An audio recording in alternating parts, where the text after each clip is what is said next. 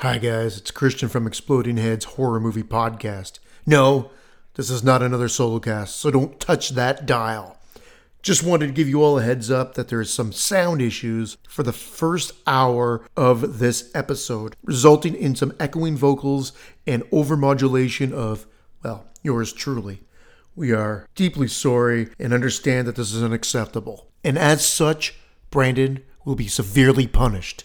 Thank you and enjoy the show.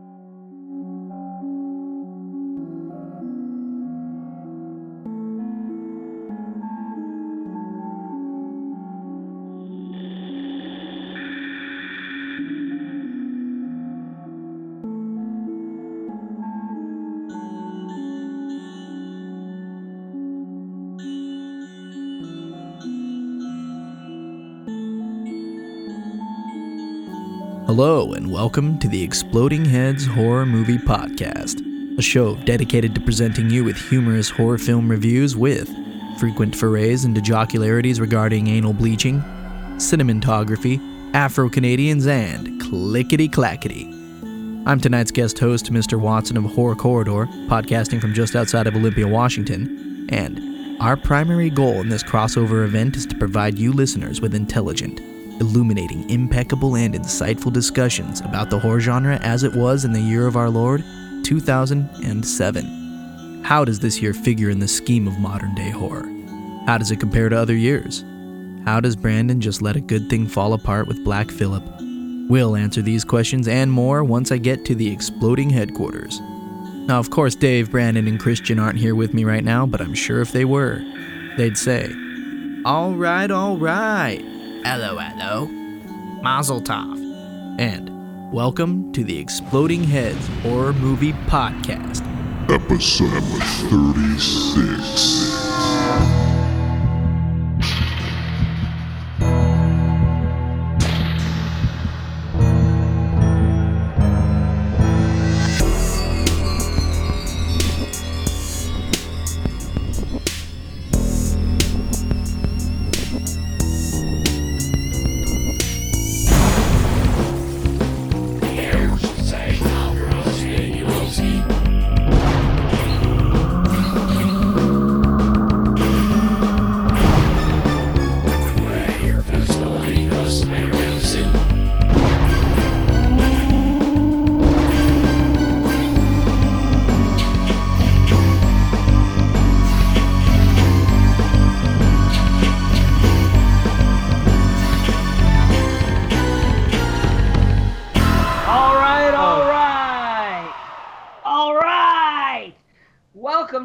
Exploding Heads Horror Movie Podcast, episode number 36. Wow, I'm out of breath already. Sorry. Ah, you know what? You want to know Why? you're out of breath? What? The air is very thin at the top. Oh, oh, oh. Top. I thought you were gonna say because you know Brandon don't breathe. That's why I'm out of breath. Like I was trying to imitate you. Woo! Wasn't gonna say that. Well, you heard Brandon. I think you heard Christian laughing over there. And I'm Dave Z. You know we're all here. But, but, but that's not all. That's why I'm excited and out of breath tonight because uh, we got our homie here. We got a real motherfucking G in the house.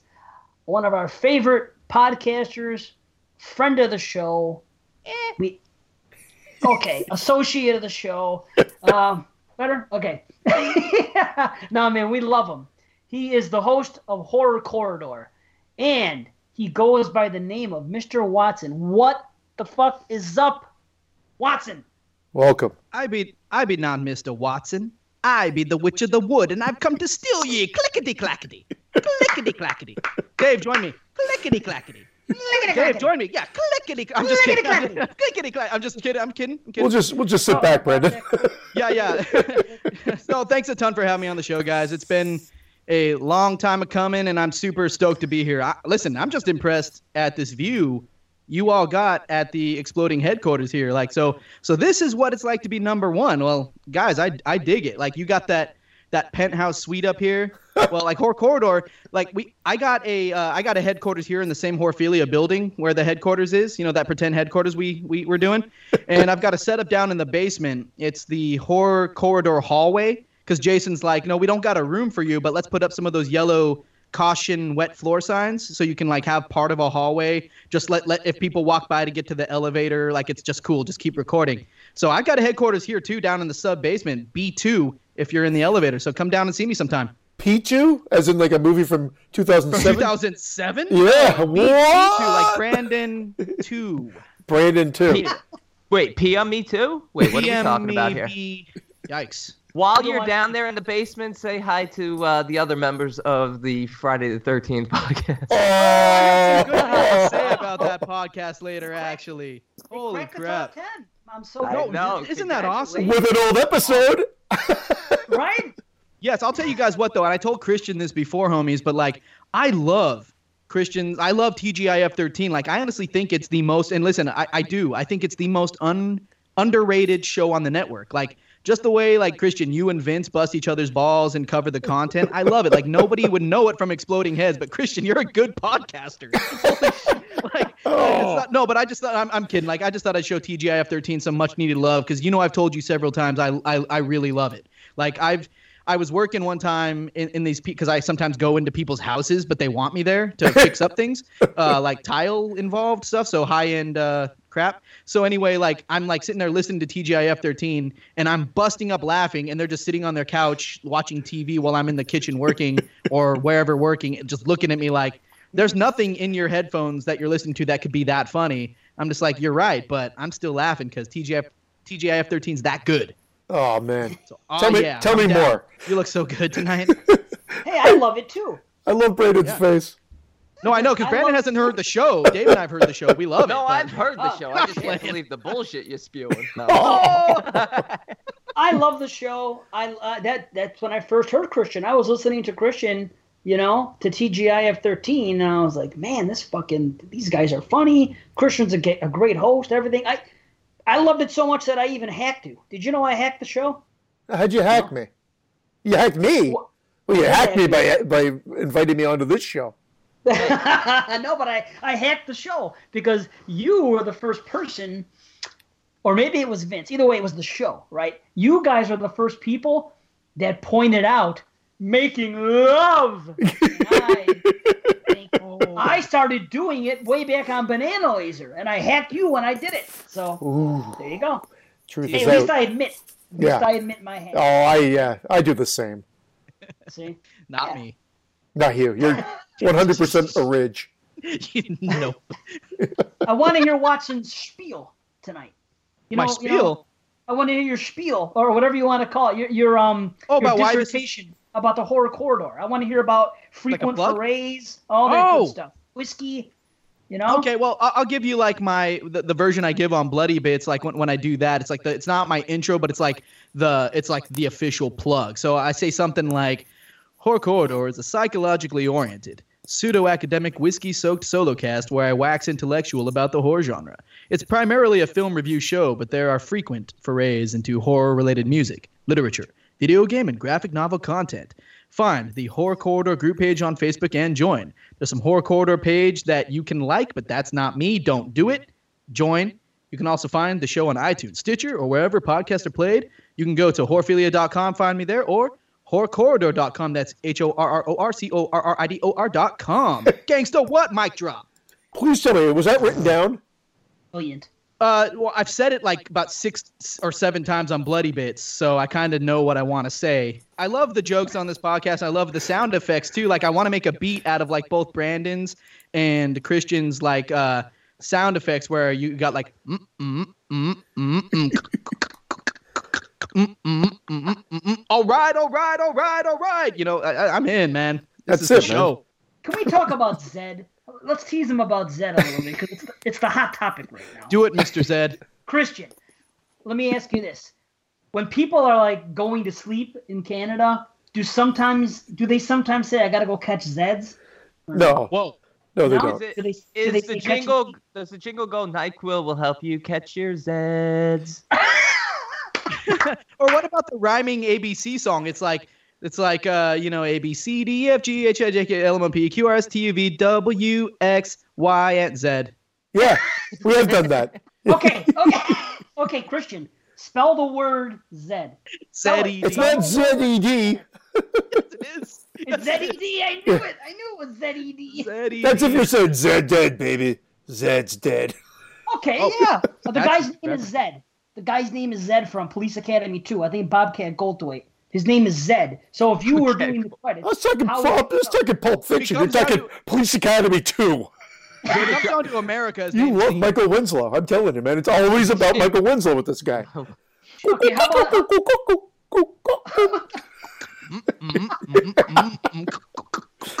okay? Do people call it a zebra?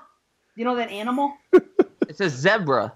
It's- Zebra? You guys are Zebra. Zebra. Okay, as long as we're talking about Zed and zebras in America, this is something funny. I never told anybody the story, but my wife was on the phone with uh, this woman in New York City because she's a flight attendant and she booked a flight.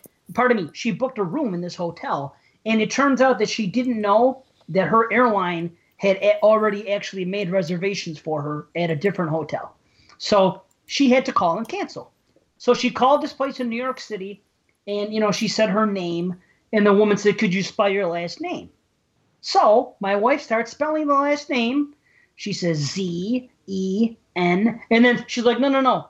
She goes what, what what's the first letter? And then she says oh sorry. She goes z is in zebra. And the woman on the other end said what's a zebra? Really? Holy crap. true story. The woman said what is a zebra she didn't know what a fucking zebra is W- Was she from Jersey? Oy vey. And then you sent a picture of you two naked in bed. That's an Oreo cookie. joke. Shout out to interracial love. That's know. a Jefferson's joke. Leave it to Is you. that? Oh, I- don't you remember he used to call the kid a zebra? Don't you remember that? It's been a long time. I swear it wasn't intentionally stolen. Brandon's like, all my jokes are original. Yes, that one was original. Oh, that's good. I liked it. I remember all the jokes on the Jeffersons and all Different the strokes? family. Speaking of different strokes, this is a a video. very special episode tonight, right? It's a mashup. Yeah, it's a mashup. It's a very special. It's like remember that episode of Diff'rent Strokes? They said tonight, a very special episode. Was that, when, was that when Dudley got touched? yes, that's a very special episode, just like this. Remember, it is a special episode because it's also an audition.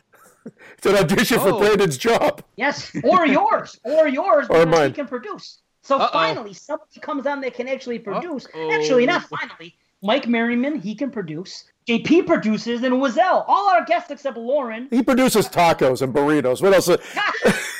What about what about Dave Rendoni? What the fuck is Rendoni? He's been selling for. Cordell. Hey, Cordell, where have you been? You know what I Where feel is like the woman. He just popped up on. He just uh, messaged on the uh, page recently. Oh, I did it? she- Nice. Remember Romper Room at the end, and she and she she holds up the, the thing and says, "Oh, I see Cordell and I see Rendoni." You know what I'm talking about, or no? Watson, do you remember that show, Romper Room? Kinda, yeah, but I, I drink a lot, Dave. Fair enough. What's Yeah, tonight's, uh, what are you drinking tonight?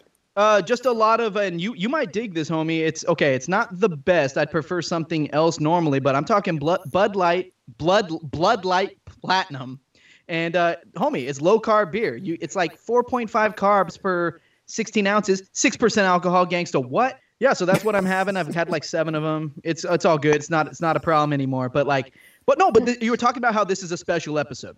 And Yeah. it's special for me for a certain reason, but special for you guys too, since you got Watson classing up this joint. But no, no, for real though, it's like a unique show for me because this has become, yeah, it's the crossover episode. So on Horror Corridor, I'm doing themed episodes based on my top 10 favorite horror movies. Well, one of the movies we're doing tonight is in fact in my top 10. So this episode here will fit right into what? Yeah, will fit right into the continuity of what I'm doing on my podcast.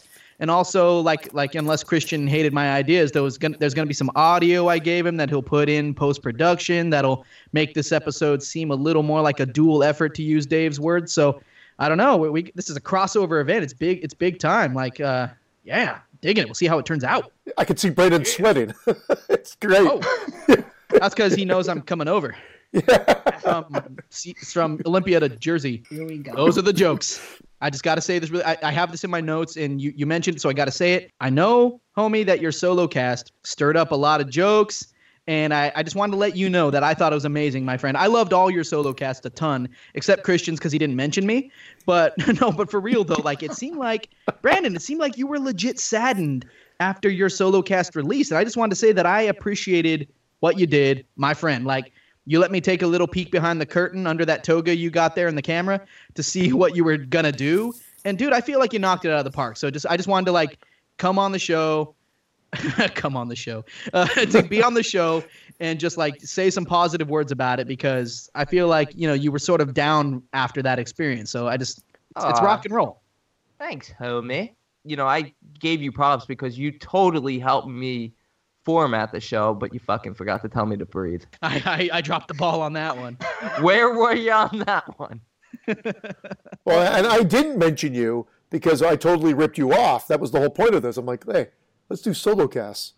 Fuck this guy from Horror Corridor. Yeah, but you didn't rip you didn't rip him off entirely because yours wasn't that good. so. Oh no, Christian, this is awesome! Holy crap, that rap you did. But anyway, D- yeah, Dave's trying to say something, and, Oh and he's yeah. Oh, you know what I'm trying to say, Watson? I'm trying to cheer Brandon up yes, because check it out. Um, I'm gonna have to go back to something I always go back to, but the ratings on iTunes. Uh, you know, I check them periodically because I'm waiting to hit that, that 50 written, and we're not there yet. But we have we did get two more since the last show. Nice, what- congrats.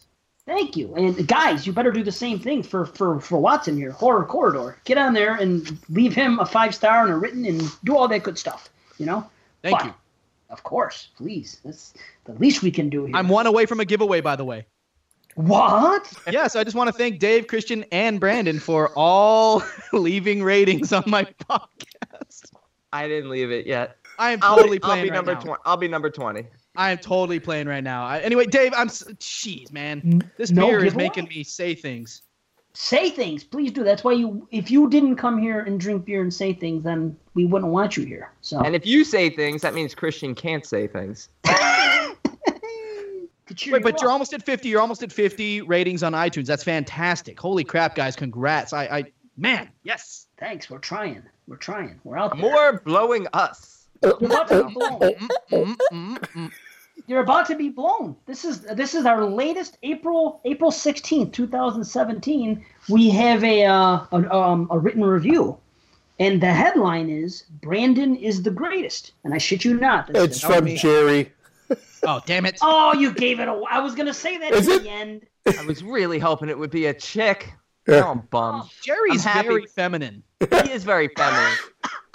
Uh, yeah, I thought I'm about to be on Kill the Cast next week too. so he's gonna roast me. Put in a good word for me. Brandon is the greatest thing to ever happen to podcasting. Dave Z is the man for finding him and bring him to the light. Christian is Canadian. Ooh, what? Huh? Oh, I said Jerry does his research. He says, but for real, I love the podcast. You get so much packed into one show.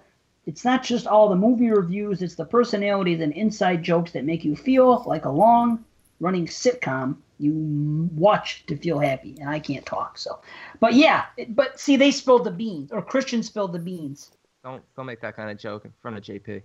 What anchors JP? Spilling the beans. Don't do that. oh, just don't do that. Well, there you go. It was from Jerry from Kill the Cast. Thank Thanks, you. Jerry. You know? And they just joined the Horphilia Network. Yep. Yes, they did. Awesome. Congrats, And guys. and here's where I have to sort of apologize to Jerry too, is because I double booked tonight. I was supposed to record with them tonight, and I had to push it to next week because because we'd had we'd had this date set for a while. So we were supposed to record Easter Sunday with Kill the Cast, and all of a sudden it's like it dawns on me like, oh no, I just double booked the night, and I gotta you know keep with my prior engagement. So yeah, he I know he's gonna have some words for me when I'm on the show next Sunday. He's gonna because I don't do Horror Corridor anymore. I just do guest appearances. so wait, so you guys you guys didn't realize like when you said we're recording on Easter Sunday that that day was actually Easter? the narrative was more like, let's do this two Sundays from now. Oh, That okay, was okay. Easter, homie, please. Even Brandon, even Brandon knew it was Easter. Uh, Brandon's like, he's cooking up his ham. He's just like, I can't wait to celebrate the resurrection of Christ. Oh, jeez. Don't strike me down. Well, you picked Oh, wisely. God. They can kill the cast, we'll kill the ratings. Well, they, they're coming for us. Uh, Jerry was telling me he's I like, heard. listen, as far as horophilia ratings go, I'm coming for you guys. And because I he's like, it. who's the top shows? I'm like, well, I guess with he's asking me because he's got my phone number, he's got street cred, and he's just like, who's the top shows? I was like, well, I told him, and I was like, well, with Banana Laser out of the way, I think I'm actually in the top four now because that's what Jason Lloyd told me. And I was like, holy crap, I think I'm maybe rising out of the basement now. I might be able to get like a a, a mid-tier apartment in the Horphilia building or something like that. We got to talk about this, but so I'm not not quite at exploding headquarters yet. Although I'll have my taste in number one when this top ten comes out. But well, wouldn't it be horrible, you guys? If uh, well, for me, if uh, no, check this out. If yeah, if I jinx you, because like uh, uh, 22 shots, episode 100 comes out, and it's like the first time you guys got number two, and it's just like, yeah, Watson's listeners didn't help, but you know what? My listeners got my back, and your Yeah, back it's- is it's, it's all your listeners that listen to me. So Oh, I, and, I all, beg and all that stuff Jason Lloyd said to you, he was lying. Hey, is Jerry on? Are they recording Kill the Cast without you right now? they're doing another episode, and then I'm gonna join because they they go fast. Like uh-huh. Jerry is not like I am, where I'm just like, I'll take 10 years to put out every episode. He's just like, what if I put out episodes instead of that? And I was like, oh, that's a really good point you have podcasting wise. So. Oh. I love how this show has no format. No, I told, didn't I tell you guys? Before We got a started? format. This is our big 2007 The Year in Horror show. We did this once before show 18. We talked about 1981 and we talked about some movies and we talked about the year. So now here we are, 18 episodes later, which Wha- just coincidence? It wasn't planned. That's fucking crazy. 18 and 36. Remember that 18 backwards was 81, Oh. and 36 backwards is not seven. Yeah. Dude, this is like the documentary documentarian from like uh, Room 237 right here. Holy crap. Right. A- a- And 63 is 36 backwards, and 6 plus 3 equals 9, and I have a 9 inch cock. Whoa, and Brandon's 36 years old and wants that 9 inch whatever. I'm 36 and I could eat all those nine inches. And, then, and, and your cock just grew an inch and a half in the last two episodes. Yeah, episodes. it was seven and a half. a week- It's like weeks the. Grinch and, and well, it, it, it did grow. Yes, can't, and it grew three cock- sizes that day. Quit your jibber jabber. Is that Mr. T? Yeah. okay, quit my jibber jabber. 2007. Here we are. What can I say? Uh, we're, we're doing two reviews. We're doing uh, Behind the Mask: The Rise of Leslie Vernon, and we are doing REC, two movies from 2007, or are they? But more on that later. But yes, 2007. It's going to be a great show. I'll get to the, everything later. I'll t- I'll explain why why it's so perfect that Watson's here for this very show, and but not just yet. We're not to that segment yet. Guys, did you get the email? No. it, it's all good. This is a new listener, so I really want I want to feature him because you know some people actually listen. Hello, my name is Hudson Williams. I'm a 17 year old diehard horror fan from upstate New York. I discovered your show. Pardon me. I discovered your show because, if I remember correctly, you followed me on Instagram. So great job with the viral marketing.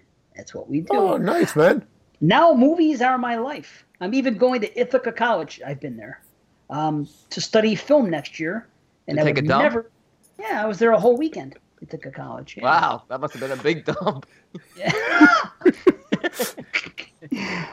Oh shit! I would never be pursuing this career if it wasn't for horror films. If it wasn't for me, thank you. Thank you, Hudson. See, I have Thank even you, dabbled, dabbled, yeah, dabbled in making slasher horror shorts myself. Some of my favorite horror shorts are Lights Out, Scorsese's The Big Shave, and 2 A.M. The Smiling Man. Love that This- one. Yeah, that's creepy as hell. I gotta see it. I haven't seen Re- any of it. really I good. s- I saw Lights Out because eventually I saw it, but Smiley Man's good. Nice. I'll check it out. This leads to my question. If you were to make a horror short, what style of film would you work with? Would it be a throwback 80s slasher or a gritty Saw like short? Would you focus on a masked killer or a more supernatural evil? Lots of gore or a more subtle original Halloween take on blood? Would you go for scares or gross outs or just a spooky atmosphere like clickety clackety, The Witch? CGI or practical effects, big budget or low budget, digital or film. now, by no means answer all these questions. No, we'd be here. All right, next question. But, but use them as a guide to really flesh out what your short would be like. My two shorts are 80s throwback slasher films based on a killer evil doll named Booba. I really wanted the 80s vibe, so I gave the first film a scratched film look, inspired hammy acting, and embraced bad effects. Then, with the sequel, I made it more like a crappy VHS follow up. So, more cheap effects, more dumb explosions, and random VHS tracking. I love the 80s, and I wish I lived in them. Ah, yeah, they were the best. So, my shouts work as a fun tongue in cheek slashers from the area. My shorts, not my shouts, sorry. from the era I long for. And now I want to hear what you would do. Keep up the amazing work and keep ripping on Brandon. Oh, is the nasally cute one. God, he is. So, thank you very much, Hudson Williams. And thank Ah, I love it when 17 year old boys send me their shorts. Oh, They call them mean- baldies. Short films. we call them baldies. Oh. man, Okay, love it. it is a good question. Now, before we answer anything, I must say that I was running kind of late this weekend, and I just remembered the two videos right before we went on air. So I was about three minutes into the first one, and then I got a text saying, "Are we ready?" And then we all jumped online. So I'm gonna have to discuss them more on the next show. But I did see a Booba doll come out, so I saw that part. Oh, yeah? What color's Booba? This one was yellow. Boobas are different. Are you familiar with boobas?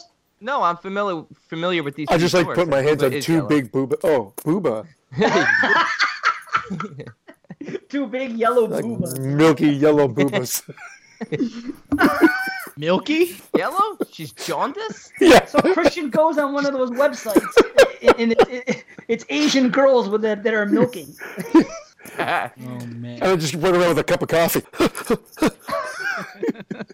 And you use their milk for the coffee. yeah. I just hit double double. Whoa. Who else watched the shorts? he described them perfectly. He really captured those feels, Yeah, definitely. and they were a lot of fun. All right, very cool. You all, all three of you, four including Mr. Watson here, have the answer to what kind of short you'd make, or Slasher, obviously.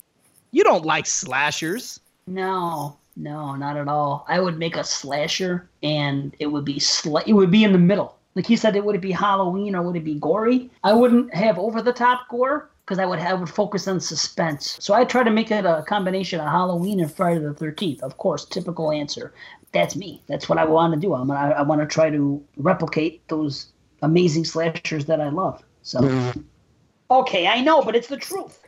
What? Who did that sound? Brandon, that's his new thing. Oh, That's my new thing. If I don't like something, I did it to you earlier. You didn't no, hear I. I know that you you'll do it like everything at everything I say. Holy crap! I, I was messing around. It's Oy all good. What would you do, Brandon, then? Big shot? Yeah. I don't know. Big shot, Brandon. I Not no, that big. I, I don't know anything about the technical side of filmmaking, but I definitely want it to be done digitally because I want it to look as crisp as possible. And I actually wrote a little story for it. Wow. Ooh, that's going Read way it too to far. me. Read it to me. Come on, All right. All right. I'm gonna read this. It might be a little cliche, but this is the type of stuff that I would like to see in shorts. I don't. I'm sure this has been made before, but here it is. Dicks? You like Big, you big, juicy before, cock. right? Close up of a nine and a half inch black dog. No, this is gonna sound wrong now when I start this. Okay, uh, we start with a we, we start with a close up of an 18 year old young man's face, and he's laying. No, and he's. I fucked myself. Oh god. oh, you fucked him. And He's laying- 17, man. No, he's No, 18. 18. He made I him made legal. I made it Oh. legal. of course, I made it legal. His name is his name is Hudson. No, I'm just kidding. That's what I was talking about. Hashtag Hudson, you're awesome. No, okay, so we start on a close up of this 18 year old young man's face. He's laying there staring into space in like a state of euphoria. Then a montage begins of flashing scenes of him graduating high school, partying, meeting the girl of his dreams in college, getting married, buying a dream home, having children, teaching his children all sorts of things, dancing with his wife, walking his daughter down the aisle, getting older with his wife, playing with his grandchildren, and the scenes just get faster and faster. And finally, we go back to the image of his face, and you see a small smile on his face as a tear starts to roll down his eye. And we pan out to see him laying in the hall with a gunshot wound to the stomach, clenching at it. Then we pan out even further to see one of his peers, a gunman, standing over him, and we see the emptiness in his face. He pulls the trigger, and continues walking down the halls as we see other dead victims running and screaming and panicking for their lives. The end. You know, hey, I love it. that's really good. Thank you. Very American. Yeah, yeah. Very unfortunately inspired by too much uh, real shit, but We need to bring down the show. Bree. look at Dave. I'm just kidding. You know, the only twist that I could think of that, and it doesn't even need to happen because that was perfect, uh, would be that he was a shooter, and uh, maybe, I guess he has to be alive based on your version of the story. But I thought he could have taken his own life, and as the camera pans back, Oh, he's he's holding a gun, and you see all the carnage as the, the camera and then keeps maybe panning. he shoots him, and then maybe he shoots himself as the fun. Yeah, Yeah. I see you- that's excellent. Yeah, I like that. Want to know something weird? When Brandon, Brandon, when you were explaining the story and you said the gunshot in the stomach and then turn and see, I thought you it was going to be suicide. That's where I thought you were going with it. So that's fucking Same here, actually. Yeah.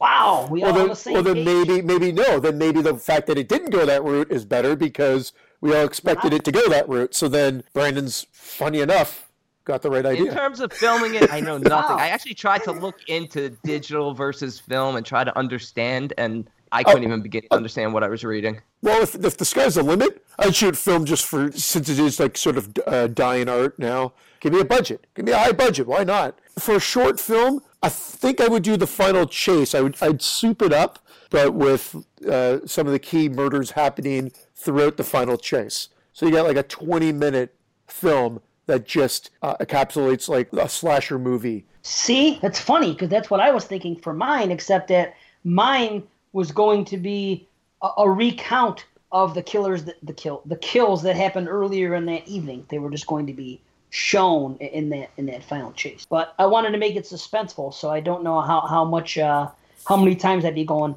flashing shit. You know what I mean? I don't know, but I agree also on film. Mine would have to be it, it would be, it would be done on film.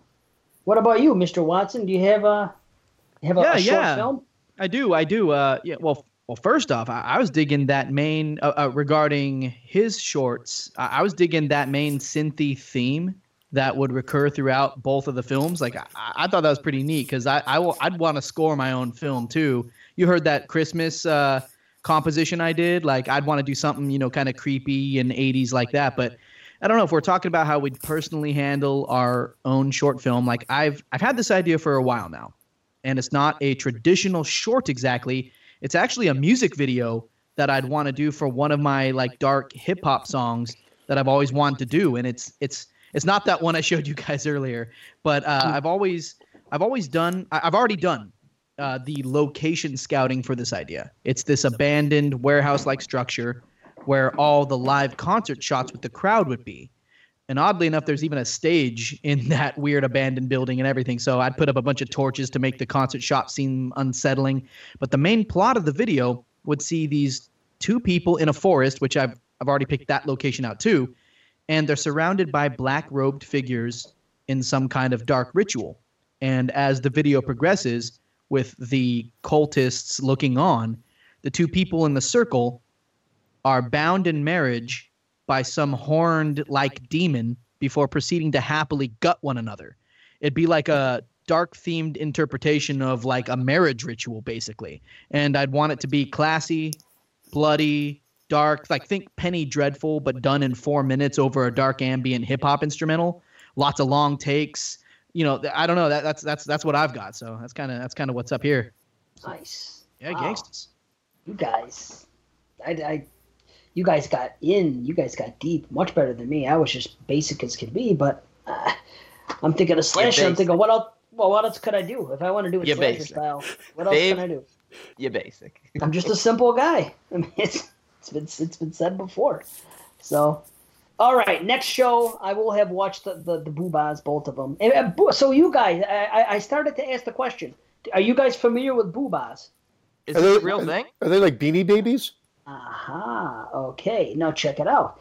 The reason I know about this is because when my daughter was at that age, this was something that was in fashion. Boohbahs are in fashion. They were for a short time. Like black? Exactly, but these were boobas. It was, this Yeah. was before that, right? So it was. It, it's a stupid show. It's kind of like Teletubbies, but even weirder. And the, they're, they're different colors, and they go booba. They say that a lot, and they look like They look like they know what they look like. Um, uncircumcised penises almost, but they're fat too. They're they're all different colors and shit. Stop! and You're it- making my mouth water. anyway, it's really it was a really strange show for like very young children. You know, it was just weird and trippy and colorful and you know. So when I saw that doll, that yellow booba, I said it is booba. It's the same thing. so that's there what is it a, is. There is a tele a Teletubby line in the short. Really? Don't Holy don't spoil it. No, I'm not spoiling it. I'm just. I just Googled the Boohbahs and I remember that show from when I, my daughters were young. Holy crap. And they do look like uncircumcised penis. I know. I know. I've seen a few in pornos. I know. But they're fat. I've seen a few. In pornos. Unfortunately. and uh, Christian's felt a few in his anal cavity. hey, hey. Where's Oh, that laugh track, Christian? There's another edit. yes. I should do two cuts of this show. One cut and Brandon's not in it at all. But we don't say anything about it. I think that's hilarious. I do too. Oh, I love you, B, but that's hilarious. Don't worry. You'll be on your own sh podcast with each other soon. Oh, Oh, what, what, what's that about? Don't even start. Don't even start with these The two. It's bad enough. Rookie These two are going to be. They're going to be grab ass in the whole show, Christian. These two, believe me. Well, I have a feeling that Dave isn't down with it. I just think you guys are funny. You're entertaining, the two of you. Oh, you know. jeez. So listen, I'm doing two more things now that I've never done before. I'm reading them for the first time live on the air. I don't know what they say. One is a message from our buddy Jim Kay. It just came in like half an hour before we started recording, and I, I messaged him back saying, I'm not even going to read this until we go on live, just for shits and giggles. And because we only had one email, I put that thing on the group page saying, Hey, we only got one email. Does anybody have a question for us? I have not looked at any of those responses yet. So everything I'm doing is straight, you know, as is live. you know. Nice. So let's see how it goes. All right. Jim K. Hello, Dave. I haven't messaged in a while, so I thought I'd send you another question. Yes, I always message you this way because I'm too lazy to send an email. I knew it. Great responses to my previous questions. I figure I'd bug Brandon this time since he's the Canadian basher. Whoa. Yeah. Brandon CB, he says, Canadian basher, and pose a question that I don't remember if you ever covered. Although I think Christian did his solo cast, I'd like Brandon and everyone else to give their top five pure Canadian maple syrup Canadian horror films and no co productions, just to make it more interesting. It was actually a challenging list to put together. Here's my five The Changeling, Ghost Keeper. I don't know that movie. It's from 81. Huh. Yeah. Uh, wow, okay. My Bloody Valentine, Black Christmas, and Videodrome. Don't worry, Brandon. We Canadians have lots of love for you. If the pod was a person, you'd be the skid mark on its underwear. So Well, I could go first because that, that is how I did my list. I did. Remember, I And- said my rules were no co-productions because we had February, we had, or yeah, the Black Coat's daughter now, as you guys know, uh, the Martyrs for Christ's sake. I mean, there's so many great, great co-productions as well. But uh, my uh, my top five, I'll have to do my top six because Prom Night made my number six. Then it was uh, the Editor from 2014. My Bloody Valentine came in at number four. Number three was 5150 Elms Way from 2009. And if you haven't seen that flick, check it out, everybody. And of course, number two was Black Christmas, 74. And number one was Videodrome. of course. Uh, so I guess I fucked that up, guys, because uh, a question like that requires time. But again, Oh, man. it, it came a half hour before the show started. So we are going to have to answer this next show. And Mr. Wait, Watson, I, I feel like I could do five. I don't even know what the fuck's Canadian and what's not, but if you want to be my guest, go Yeah, ahead. same here, man. Yeah, I don't know what a co-production is and what isn't. I'd have to do some research on that, like you know, Right. find out what qualifies and what doesn't. So I, I love your smile right now on the camera, Brandon. Gosh, you look so dreamy. Brandon, All right. I'll go. go ahead. What? No, What's I'm up? saying, go Yes, ahead. sir. Be my guest. If you feel you got the power, you can do it, then by all I, means. I might start naming co-productions though, so I'm not sure. That's why I'm not Then get answering, out. gangsta. Then I'll help you thank out. you. Was Pin a co-production? No. Pin, pin's good. Okay. That's Pin. It's on my list. Okay, it's on my list too. Pin, Dead Ringers, Black Christmas. This is like a game show. I Come love on, that keep one. going. Keep going. Um, Oh yeah. American Mary. All right. Co-production. I don't know. No, no, he's good. He's good. So Oh, okay. And I love that Christian just knows. I know, right? He just knows. Yep. Happy birthday to me. you might be okay with that. I think it was a co-production though. I think that was All a right, U.S. Rich- Rituals then from 1977. Rituals. Yeah, okay. I think that was a co-production too. Actually, All right, Girl House. you're in. Stop. Done. You Yep. see, you couldn't be just you couldn't just do it like I was gonna do. And I was even gonna ask Watson if he could proxy his and message it to him. We can read it on the show. It's gonna be I'll do that. nice. See, Yeah. yeah, Well, I'll you. I'll do an official one for next show because I was just naming them and they were all out of order. It's a fantastic question, honestly. I agree. It is. Yeah. Okay. Because there's so show. many goddamn good fucking Canadian horror films, guys. Oh, and My Bloody Valentine. I forgot the name. Okay, Mr. Void. And now I remember why you had the Void so high. It's Astron Six. I wasn't even thinking. Wait a second. Are, are it's we an about to automatic get, nine. are we about to get in a discussion about the void here? No, no. Okay, all right. you're a lover. 'cause- I think you're a lover too. And no. oh, I got. We'll talk another time then. Yeah, man. Bring those member berries with you next time. Okay. Oh, go fuck yourself with those. Dude, okay, that was actually my thing. I got no member berries with this movie, and that's not at all my appeal for the film. So, but Oh. anyway, that, that's yeah, that, that's. It's But because it's a kick-ass fucking movie. Is what the appeal is. I, I got like I, we don't we don't got to get into that. That's sidetracking. That's sidetracking. not. That's not. Yeah, yeah. But no, I, I mean, you said uh, you you said enough. I, I believe you, and that that's great. You don't have member berries, and you still love it, so that's awesome.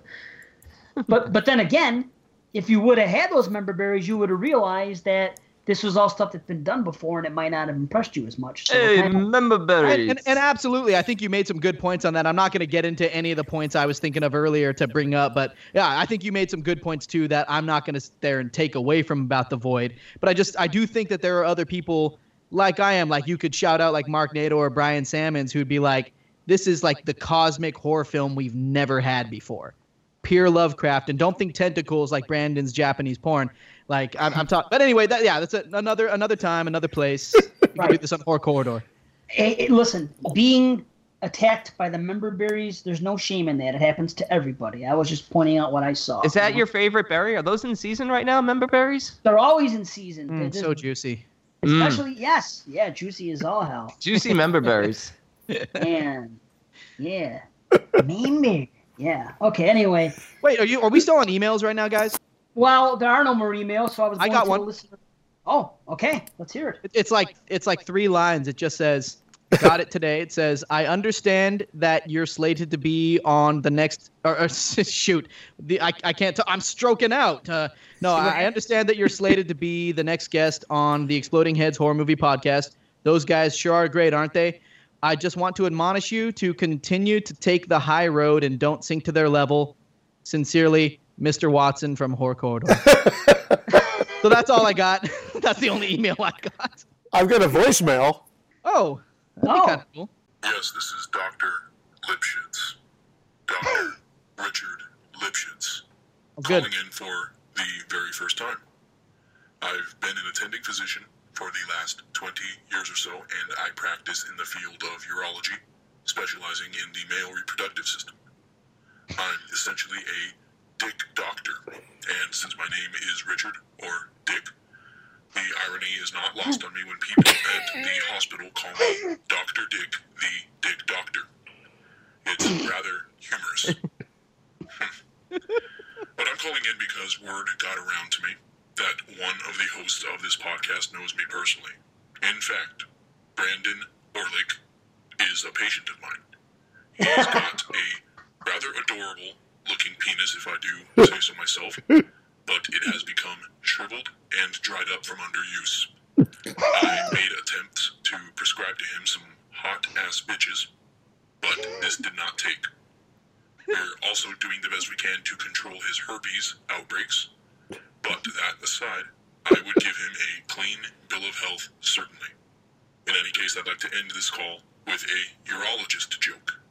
Patient goes to the urologist for a follow up. He gets into the examination room and he waits. Finally, the doctor comes in and the patient asks, What's my prognosis? The doctor then responds, You're in trouble. Get it? Like urine. But That's a also Brandon that joke. The man is experiencing health troubles as. Well, thank you. I'll call in at a later date once I hear what this podcast is about exactly. So, have a nice day. Wow. Now I know where Brandon gets his jokes from. It's a total, total Brandon joke. You're in You know what he reminds me of? He reminds me of that guy from the Muppets, the the, the eagle, the blue Oh. eagle guy. Yeah, Sam. So are you really a patient of uh, Dr. Lipschitz, Brandon? He really hit my diagnosis right on the head. Oh man. I hope you call back. okay, I'm going to our uh, group page, and if you aren't a member, what are you waiting for? We're the only one out there. Exploding Heads Horror Movie Podcast. Just Oh, there's no, there is another exploding heads out there. It's like some fucking comedy troupe. For real? Yeah. Because there's a, there's another horror corridor. My son named my podcast, and I've noticed a bunch of the people who like I, I talk with on a, on a regular basis have liked that ho- other horror corridor page. I don't really know what it is, but like yeah, the, if you're trying to like horror corridor, no, join horror corridor. Don't like it because I don't know who that person is. who yeah, I don't is. like it. If they're not on Facebook, they're definitely on uh, YouTube. You're right. The Exploding Heads comedian, two thousand people. It's three guys. yeah. Three Son of a guys, bitch. a Jew, a Canadian, Joe Pesci. It's three And guys me. that are not as good looking as us, but Oh, hell they're no. there. Don't Yeah. like it. Don't go to the like page and like it with that thumb up. Go to the group and it Yes. says Exploding Heads Horror Movie Podcast, and then press that button and Join. then ask to join. See, you can like them in your mind, just don't like them physically. It's like pedophiles. You can like them in your mind all you want. Don't like Don't act, don't act on the urge, everybody. Okay, 16 comments. I don't know what any of this says. It could be nothing, but I don't care. I'm just glad that anybody's listening to the show at all. So I, I thought I would get some questions from some people. So Warren Mooney says, What's your favorite villain from the 80s horror craze? Well, Christian and I are easy, I think.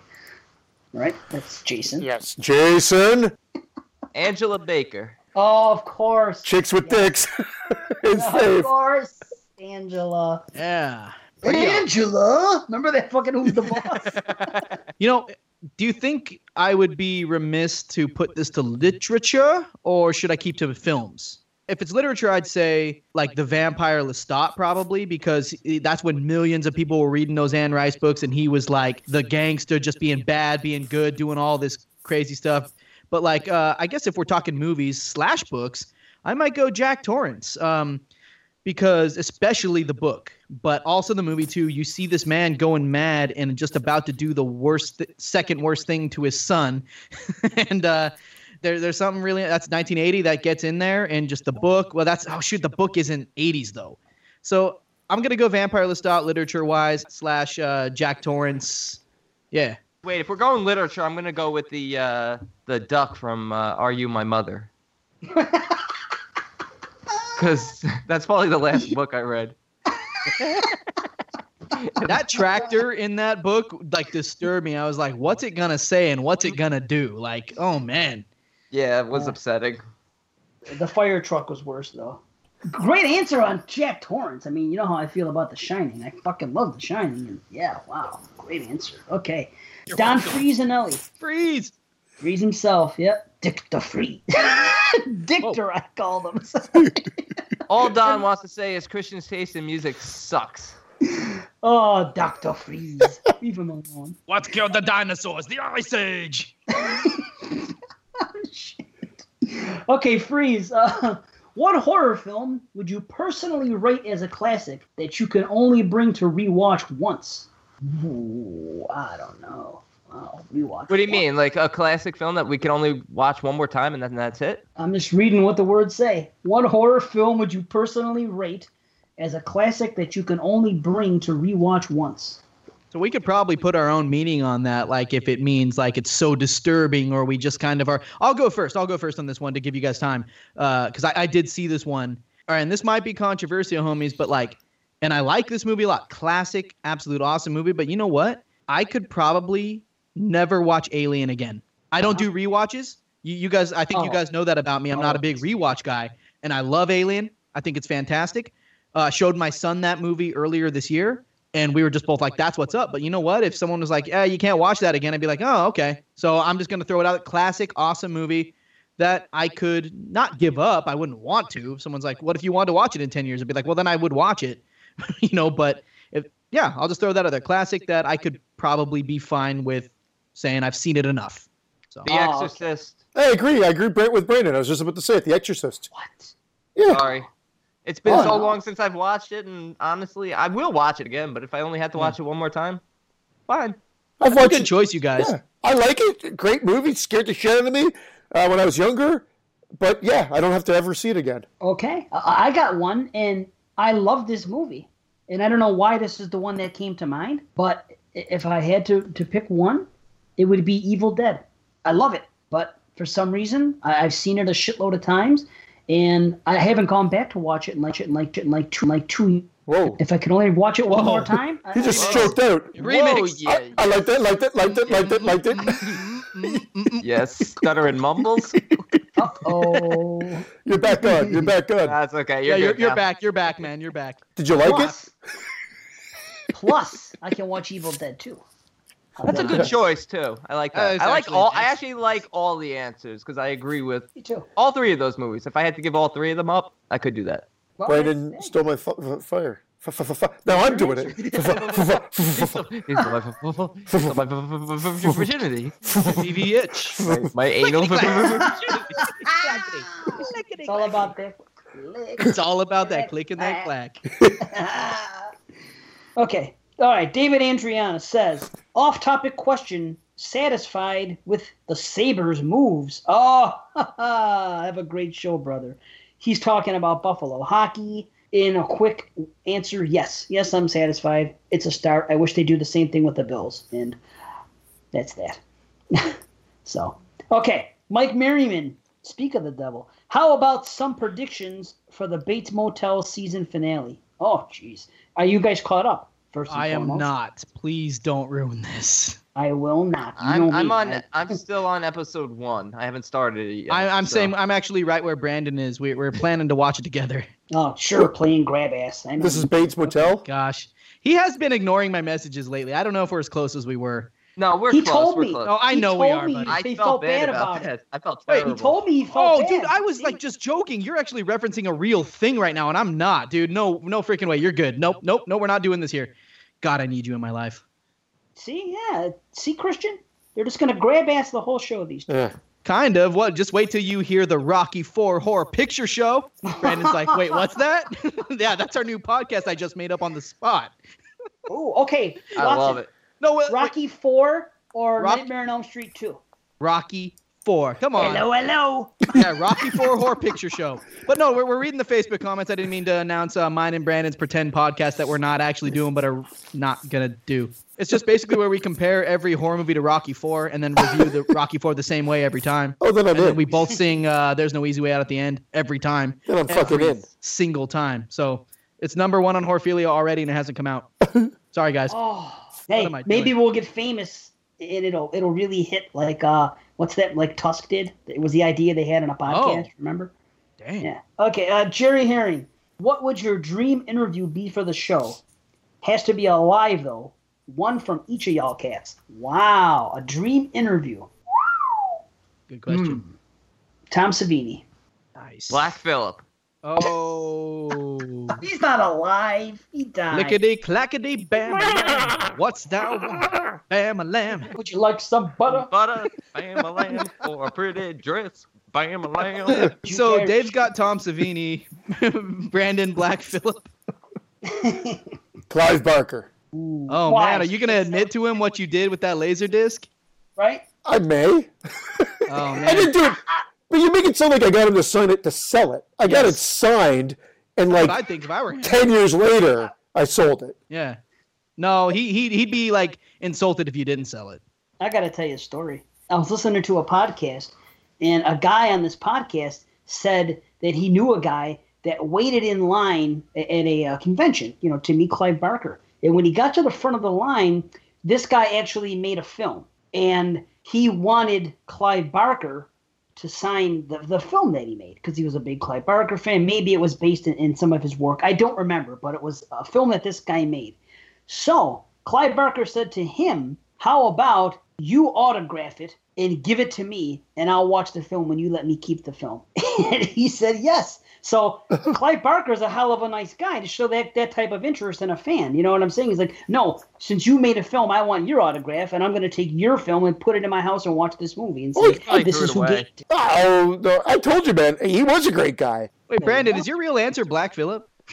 No, but I really am not that ambitious about talking to anyone. I think for me, if it, I, I'd want to interview Michael Dougherty. I Oh, feel nice, like I'd have a lot, lot Yeah. to say to that guy. I feel like we could talk because I, I love. He's two for two, hard for me. Like, like he's hard for me. He's two for two. You know, Krampus and Trick or Treat. Like, I don't know how this Godzilla thing's gonna go because I'm not. I'll admit it. I'll admit it. I'm not the biggest Godzilla fan, but I'll watch it because he's actually b- behind the whole thing. So I'll check it out. But so far, two for two. I'll, I'd love to. His interviews are so well done too. That guy's well spoken. I'd love to chat it up with Michael Dougherty or Danielle Harris, but not talk one time about Halloween. How would that go? Ask her about motherhood. Ask her about all these different things about you know her ambitions behind the camera. And then meanwhile, while everybody hates the interview I did because they want to hear about Halloween, like she says, best interview ever with a hashtag. I'm just like hashtag. Oh my god! Oh my god! Oh my god! So yeah, that's what's up. Stick with Michael Dougherty. Yeah, I'll stick with Michael Dougherty. You're right. Those are the jokes. Michael Love it. Winslow. Michael Winslow. Michael Winslow. Mm-hmm, this show's going down the shit tubes fast. Oh my god! Like everybody's gonna be like, never have Watson on near you guys again. Oh my god. Hey, whatever. We do what we do. I thought a Watt gave the show power. That's what I was thinking too. I'm literally dragging this train down. Jesus, the who man. sucked the You're the funny man. out of the room? uh, okay, Marina Turnbull Oh. says, asks, who is your favorite horror star that you've met personally, and also your least favorite, the one that you found the most rude? Well, I haven't really met anybody except Bill Moseley, and he was awesome. Have at it, boys. All right. Well, I've met Tom Savini, awesome guy. Kane Hodder, awesome guy. Same convention way back when. Linnea Quigley, Herschell Gordon Lewis. Rest in peace. He was fucking amazing. And Clive Barker, of course, that wasn't at a convention. That was at that book signing. All of them have been great. Have had no bad experiences. Like I just saw on uh, the Skeleton Crew with one of them, uh, Jerry having a bad experience with Tom Savini. Weird. Maybe was just tired. I liked what I talk about going back in like '91. No lineups, no panels. We walked right up to them. They were walking around the, the, the floor of the convention. You went up, talked with them. Hey, I love your work on Maniac. Boom. Talk to him for 10 minutes.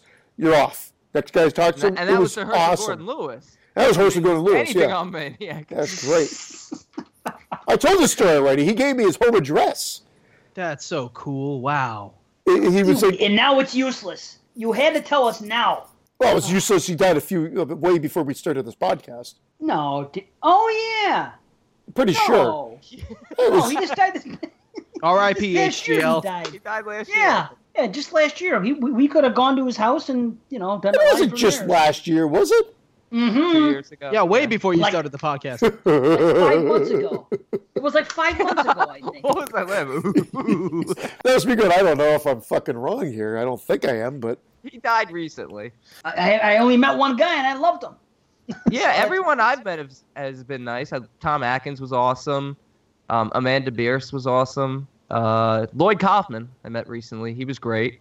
Cool. Felissa Rose was really nice. She's a hugger, That's by who the I way. thought. Felicity, She's a- she's what? She's a hugger. She hugs everyone. Oh, I thought that was going to be your answer to if you could interview one person. Felissa Rose, I was going to say was your. No, she's really cool. She even gave me her information. She's like, I'll do the podcast. I know she does a lot of podcasts, but I told her, I said, we don't do Hey, hey, hey, interviews. What'd she say? Did, will she review a movie with us? I told her. She said yes. Well, That's call her up and say pick a movie. Yeah. As long as any movie. How about this? Tell her any slasher from the '80s. Your pick. We'll review it. How's Okay. that? I'll reach out to her. In terms of people I don't like who I've met, um, just Bill Cosby. But I don't know. I was real dizzy. and then I don't know. Then I woke up and he was gone. My my anal cavity was sore, but other than that, you know. Bam a lamb. All right. What about you, Mr. Watson? Have you met anybody? No, man, I've never met anybody in in the horror circuit. I, I don't have a lot to say on this, so I yeah. Next question. Next. Next question. You call yourself a fucking fan. Mike Merriman gets a second chance. I know. What is the better Lipton seasoning? Dried onion for making onion dip, or the dried noodles and seasoning for stroganoff? You know, Mike, two chances.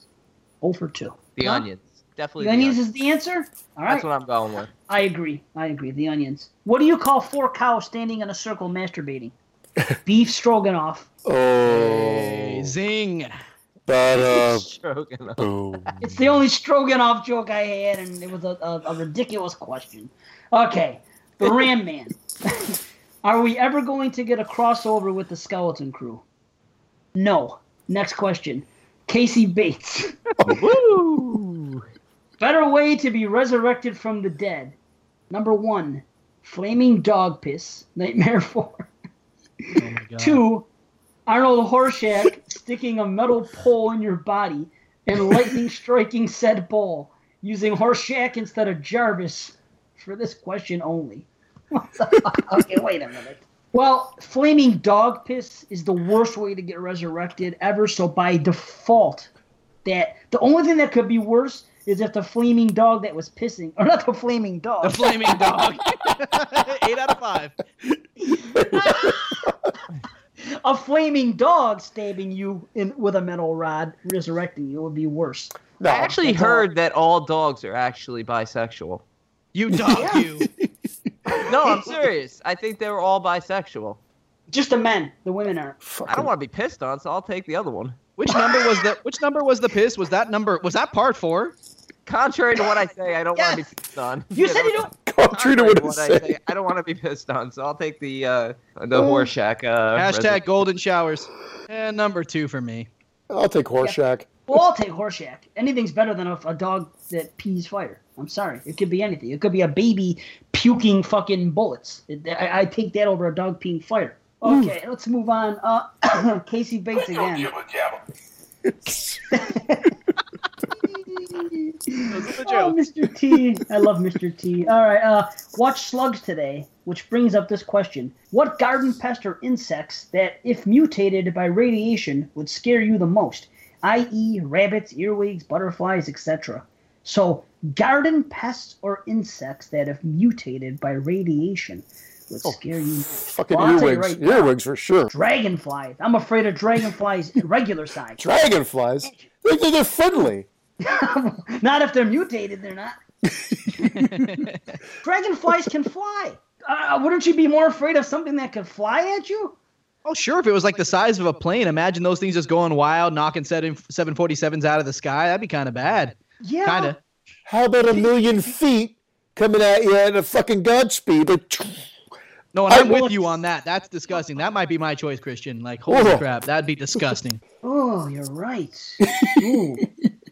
You could what? you can ride that dragonfly out of town. You're gonna get killed by that fucking. Out of town. Like, bugs don't have to be that much bigger in order to take over the world, really. We already have a hard enough time with them little. If they were that much bigger, moving that fast, being that strong, like, holy crap. I was like riding my motorcycle one time. My my like and I like I reached like a hundred and this dragonfly legit hit my helmet. And the plexiglass little uh little little visor like fluc like fluctuated. And I was just and exploded like exploded. Uh, and, and it was it was disgusting, but it actually freaking shook my my plexiglass little visor. And, and yeah so bugs are crazy man. You, you don't want to run to those on your motorcycle. If they're like three feet big you knock you off. You're, the ecosystem the human ecosystem would go to hell if bugs got bigger any of them would do it for me i'm going with the earwigs with christian though that's crazy good choice though like on the dragonflies that'd be scary brandon's asleep That's crazy. I don't know. Brandon's thinking about all different bugs and shit, I guess. Or he got bugged out. he's, he's researching bugs. I, I'm very awkward around women, so giant ladybugs coming at me would be horrifying. I would I would freeze up. I wouldn't know what to say. Good answer. Good answer. he's right folks You know what's weird? I was having a conversation just like three hours ago. I was on my mother's back deck and I was hanging out with my wife, my brother, his wife, chilling. And I don't know how we got into this this conversation, but we did. And I, I- I said, imagine if every bird that we see around now just got huge, like times a hundred. They could take over the world. Just imagine, wouldn't that be a scary movie? Were you Every stoned? bird just freaking grew. Birdemic? Oh, are they really big birds in Birdemic? No, no, no, I no. have no. no idea. I never saw it. I never saw it either, but just imagine that if every bird tomorrow morning we all went to bed, we woke up in the morning, and every blue bird and every fucking bird that's out there in the trees was like ten times its regular size. The It's like bluebirds coming at us. specifically. Because there were no birds in it. I was thinking about Big Bird. Yeah. What about Big Bird? What if Big Bird got Oh. smaller? Wouldn't that be terrifying? if he was like what a if foot Big tall? Bird? What if Big Bird shrunk to the size of Woodstock and Woodstock grew to the size of Big Bird? Honestly, we are going into a territory that I never thought we'd go into. I know, I know. Okay. Sam Edwards says, "Well, shit. Who's the owner of the Lonely Heart?" Oh shit. Oh, I don't know, but Now he's that- much better than the owner of the Broken Heart, right? Oh, well played, sir. Yes. Yes. Thank you, big Yes fan, right? Yeah. Okay. I, I met Okay, the drummer for. Yes. You met him? Was he cool? Yeah.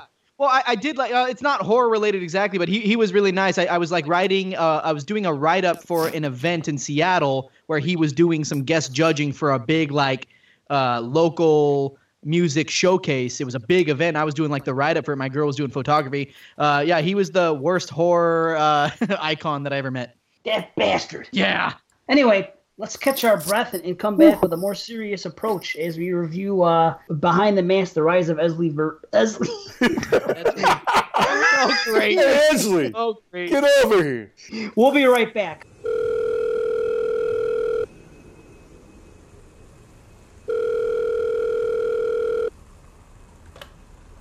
Hey, Dave. Thanks for calling me right back, homie. Hey, I was wanted to ask you something if that's cool, man.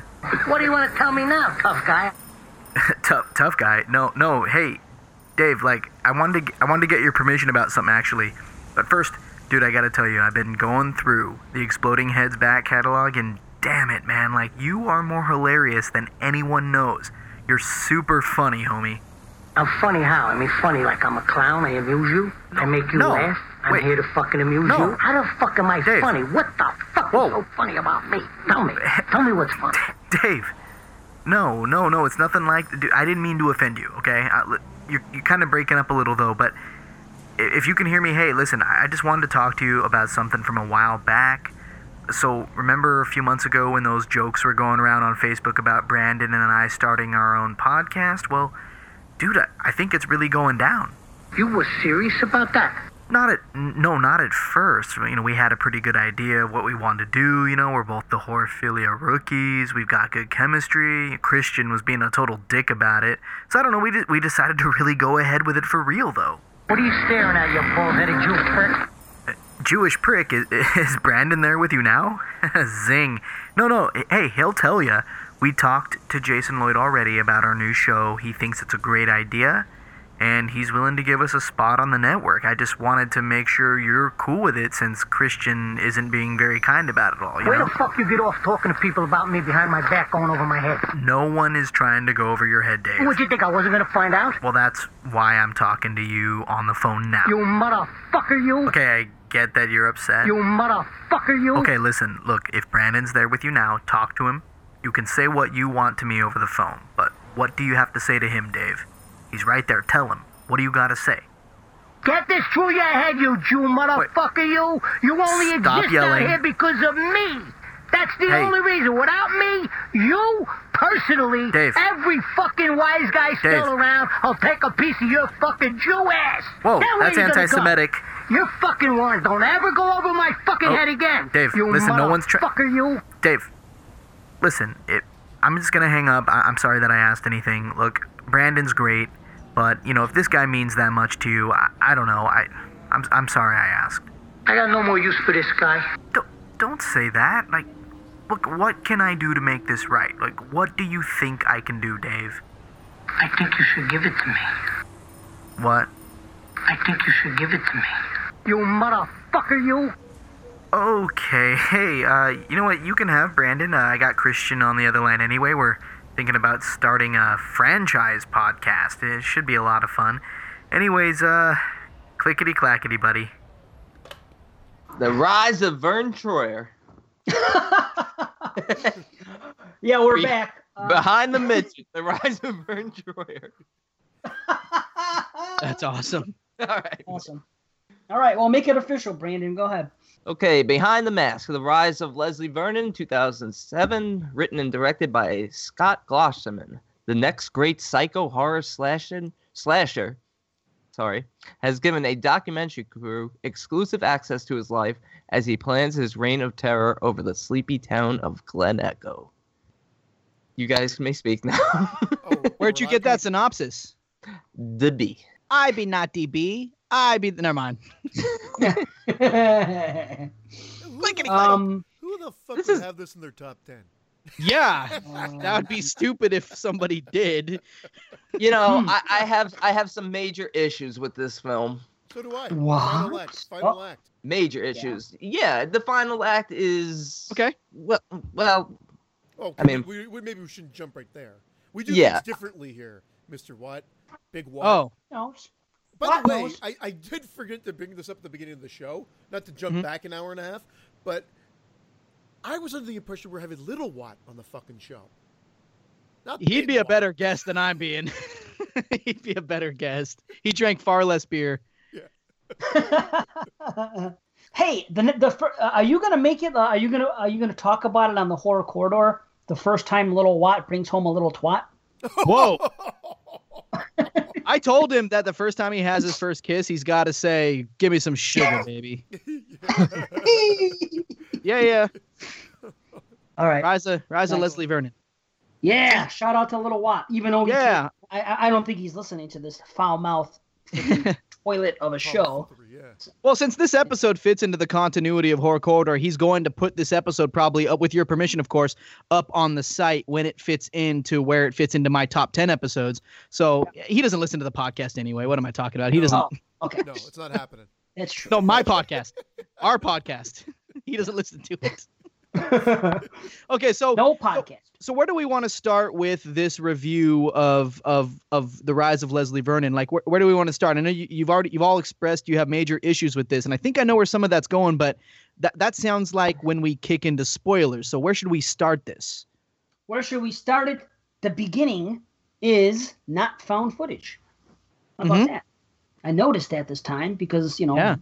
for the show, and if you guys recall, I did the found footage podcast, and I was like, I included this, and I recalled it as being the mockumentary style, and the first thing I noticed when I turned this movie on was that the way it begins and the girls moving the brick and they're foreshadowing to what's going to happen later. That is regular film style, not found footage at all. So I, mm-hmm. that that struck me, and that was the intro. So that's where I could start. Well, it's sort of a flashback of fla- of found footage. I don't know. I thought that the film suffers not knowing what it wants to be. Like it, it should have just stayed straight up a parody and a comedy. I thought it started out really well.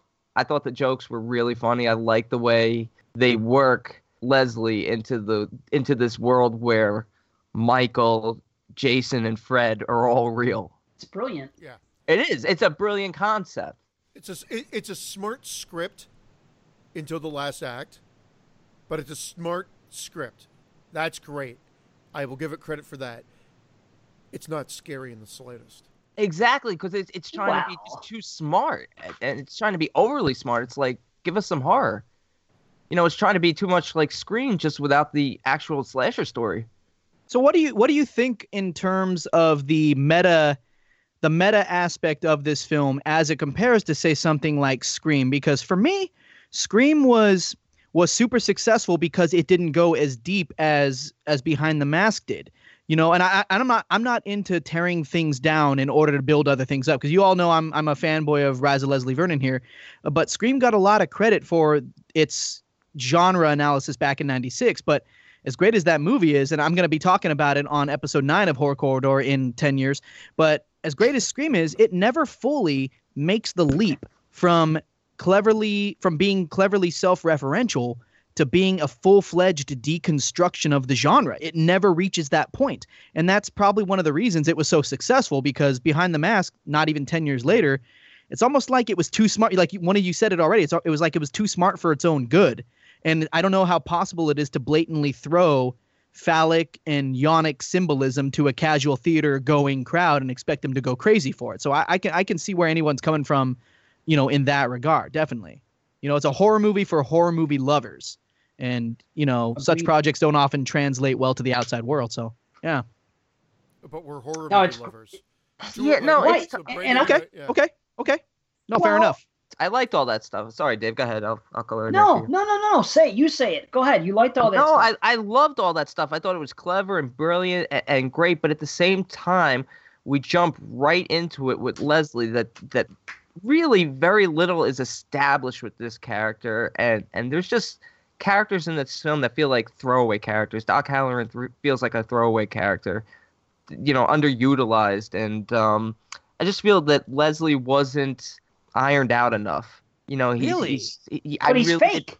I know, he's but making I, up this persona. So how much do you want to I know know, about a I fake know persona? he is, and I know they're planning on doing before the mask, and and that could ever that could genuinely change my opinion on Well, this it- film. Brandon, it's going to be a graphic to. novel. Actually, they they weren't able to like successfully crowdfund before the mask, the return of Leslie Vernon. So it's really? now they're, they're doing their own uh, crowdfunding now for the graphic novel that will kind of serve as the sequel. It never took Oh, off, okay. and I have some questions to you guys about that in a bit. But like, like yeah, keep keep going with with this. So you don't feel like Leslie is fleshed out enough, and Dave, you're talking about how you feel like uh, he he Leslie Vernon doesn't necessarily need to be because Leslie Mancuso, we find out that's who he really is, is fabricating his legend to Right, build so that we- hype, right?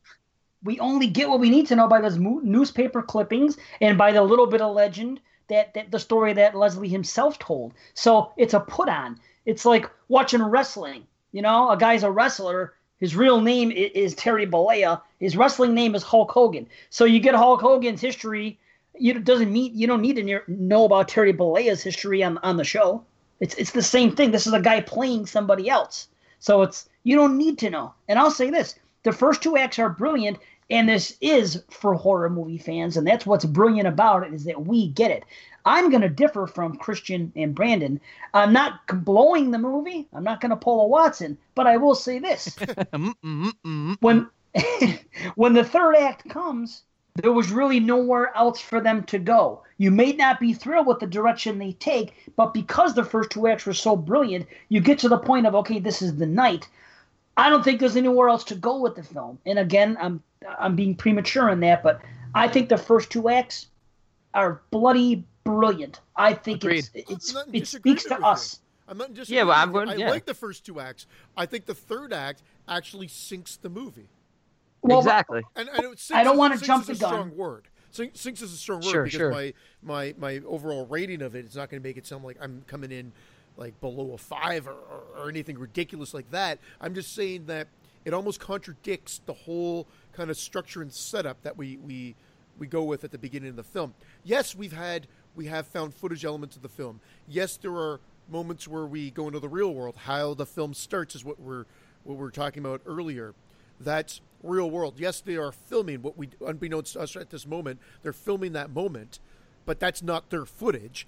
We're we're looking at it as if we're watching a film or or whatever at that moment in time, and that movie does jump back and forth uh, between found footage and sort of real world throughout the movie. It's just having the whole final act in the real world doesn't work.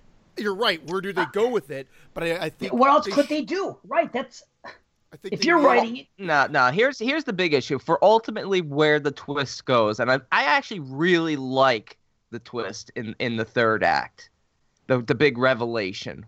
Mhm. Um, but however, there's just not enough in the first two acts between two specific characters. Not enough for me to ultimately care. They have a little conversation at one point that gets really deep and almost philosophical and she actually starts like quoting Nietzsche and it's very Yep. and and he's being very uh sympathetic he, he's almost like rooting against himself he's almost looking for like some sort of catharsis like Isn't that what it's all about, though? Isn't that about the the? We'll just put it in kind of a loose terms here. The survivor girl empowering herself through his demasculation. Isn't that what it kind of requires? exactly And you Yeah. didn't like that? No, I, I love that. I just felt Oh. there wasn't enough of of a setup in the first two acts, even though the first two acts are great in terms of their the comedy aspect. So it wasn't enough of of the two main characters. So you didn't like the chemistry between them because Leslie himself, when they're when they're parked outside the high school and he, and he's doing that kind of test run, showing them how he picks his target group, Yeah. he just says he likes the idea of the survivor girl, and for him, I mean, and, and trust me, when we kick into spoilers, I have some stuff to say about your your your guys' uh, take on the film, and I, I'm not trying to change anybody's mind, just uh, uh, another interpretation, but he likes that idea, be, and and it sort of allows for that distance, at least to me. The chemistry, like there's no chemistry when you like the idea of someone. That's not love. You know, when people talk about love at first sight, all that is is you projecting onto them your idea of what they should be. And so that's distance. That's the definition of distance to me. But I, I get it if you don't feel like the actors in question had chemistry. I you know, I mean that I guess that's that's that could be don't up even in the air. I don't even think it was an actor thing. Maybe so much as just a development of story. Maybe even a, a little bit of backstory when the big reveal is thrown. I think when the big reveal is thrown, I just feel like it's forced. It felt forced because you kind of don't see it coming because you don't pick up on on what's actually sup- what's actually going on. And I think we're, what they we're all intend talking to. in metaphor. Like, I, I- I'm surprised Yeah, we're, we're, yeah. Doing a, we're doing a non-spoiler. I thought because No, we're not. Ten We're years not. old. It's old. We'll Oh, we are what doing a want. spoil. Okay, so Wait, when do we jump into spoilers? When do we jump into you spoilers? Because you could do it whenever you want, Mr. Watt. You could do it now. It's an old movie. Yeah. Okay, well, can, can I ask a question first? Because uh, cause there is something I did want to ask you guys. It was something I prepared beforehand because I, I was just thinking about this this very last time I watched it, and then I want to talk about the perspective of the movie. You know, it, it, it's it's jumping perspective because I, I feel like you guys said your piece on it. Well, maybe Dave didn't as much, but okay. The question I have, you guys, is so for me at least, as someone who loves this movie, there's a tragedy that surrounds this film in my eyes, and it's the idea that okay, it's been ten years since this release and i can hear some people going no it's 2006 2006 but it got its its legit release in 2007 homies. But it's been 10 years since its release we've gotten no sequel. It's never picked up never successfully funded you know the, the sequel.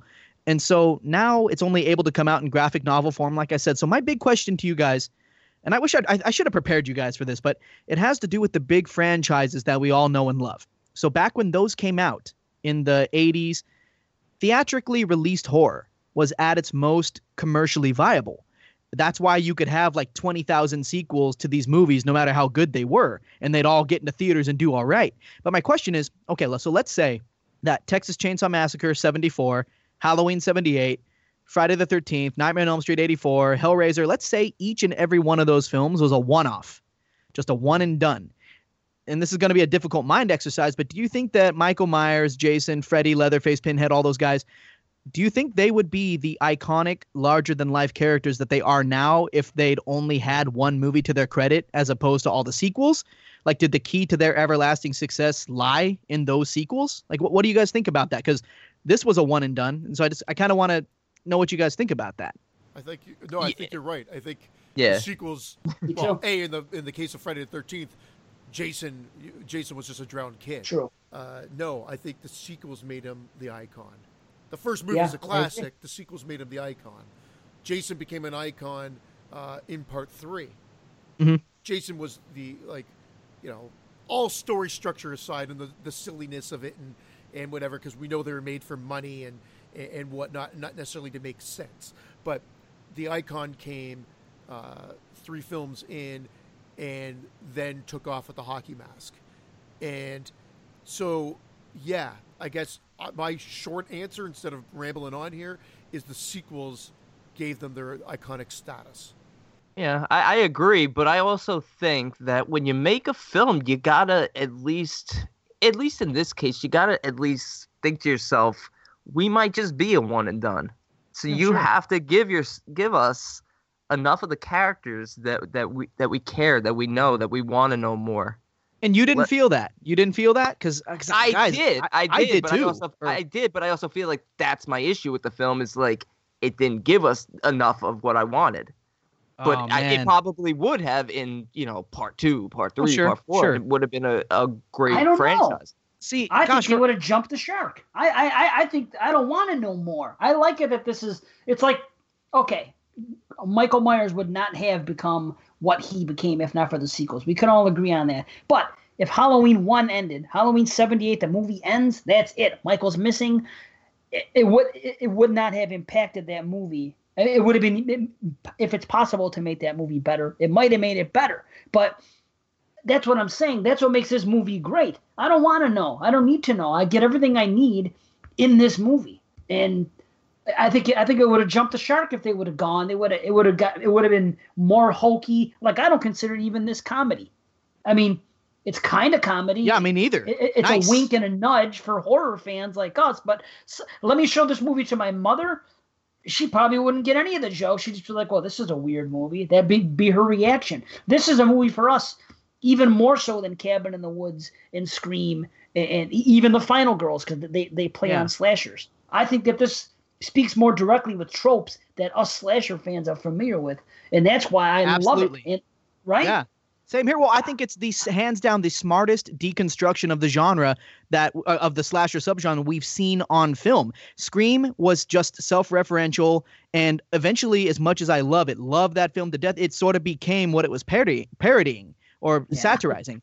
But freaking like this this didn't and i'm going to explain why in a bit why i think it didn't um but yeah this it, this is full-fledged psychological deconstruction doesn't mean you got to like it but uh, from where i come from as a viewer I, am completely down with that. And I know uh, you you talk about the sequel, maybe jumping the shark. I think that's what they were planning with Before the Mask, The Return of Leslie Vernon. It's in the title. It's a remake, a sequel, and a prequel. And they were talking about gore because you know if you notice there wasn't a lot of gore in this film, oh, and th- that's because yeah, that's because they they deliberately were saying like, hey, listen, we wanted this to be like Halloween, so that way. Uh, we have room to exploit over the top gore as we deconstruct sequels psychologically. And so they were planning to sort of psychologically jump the shark, hopefully in a tasteful way.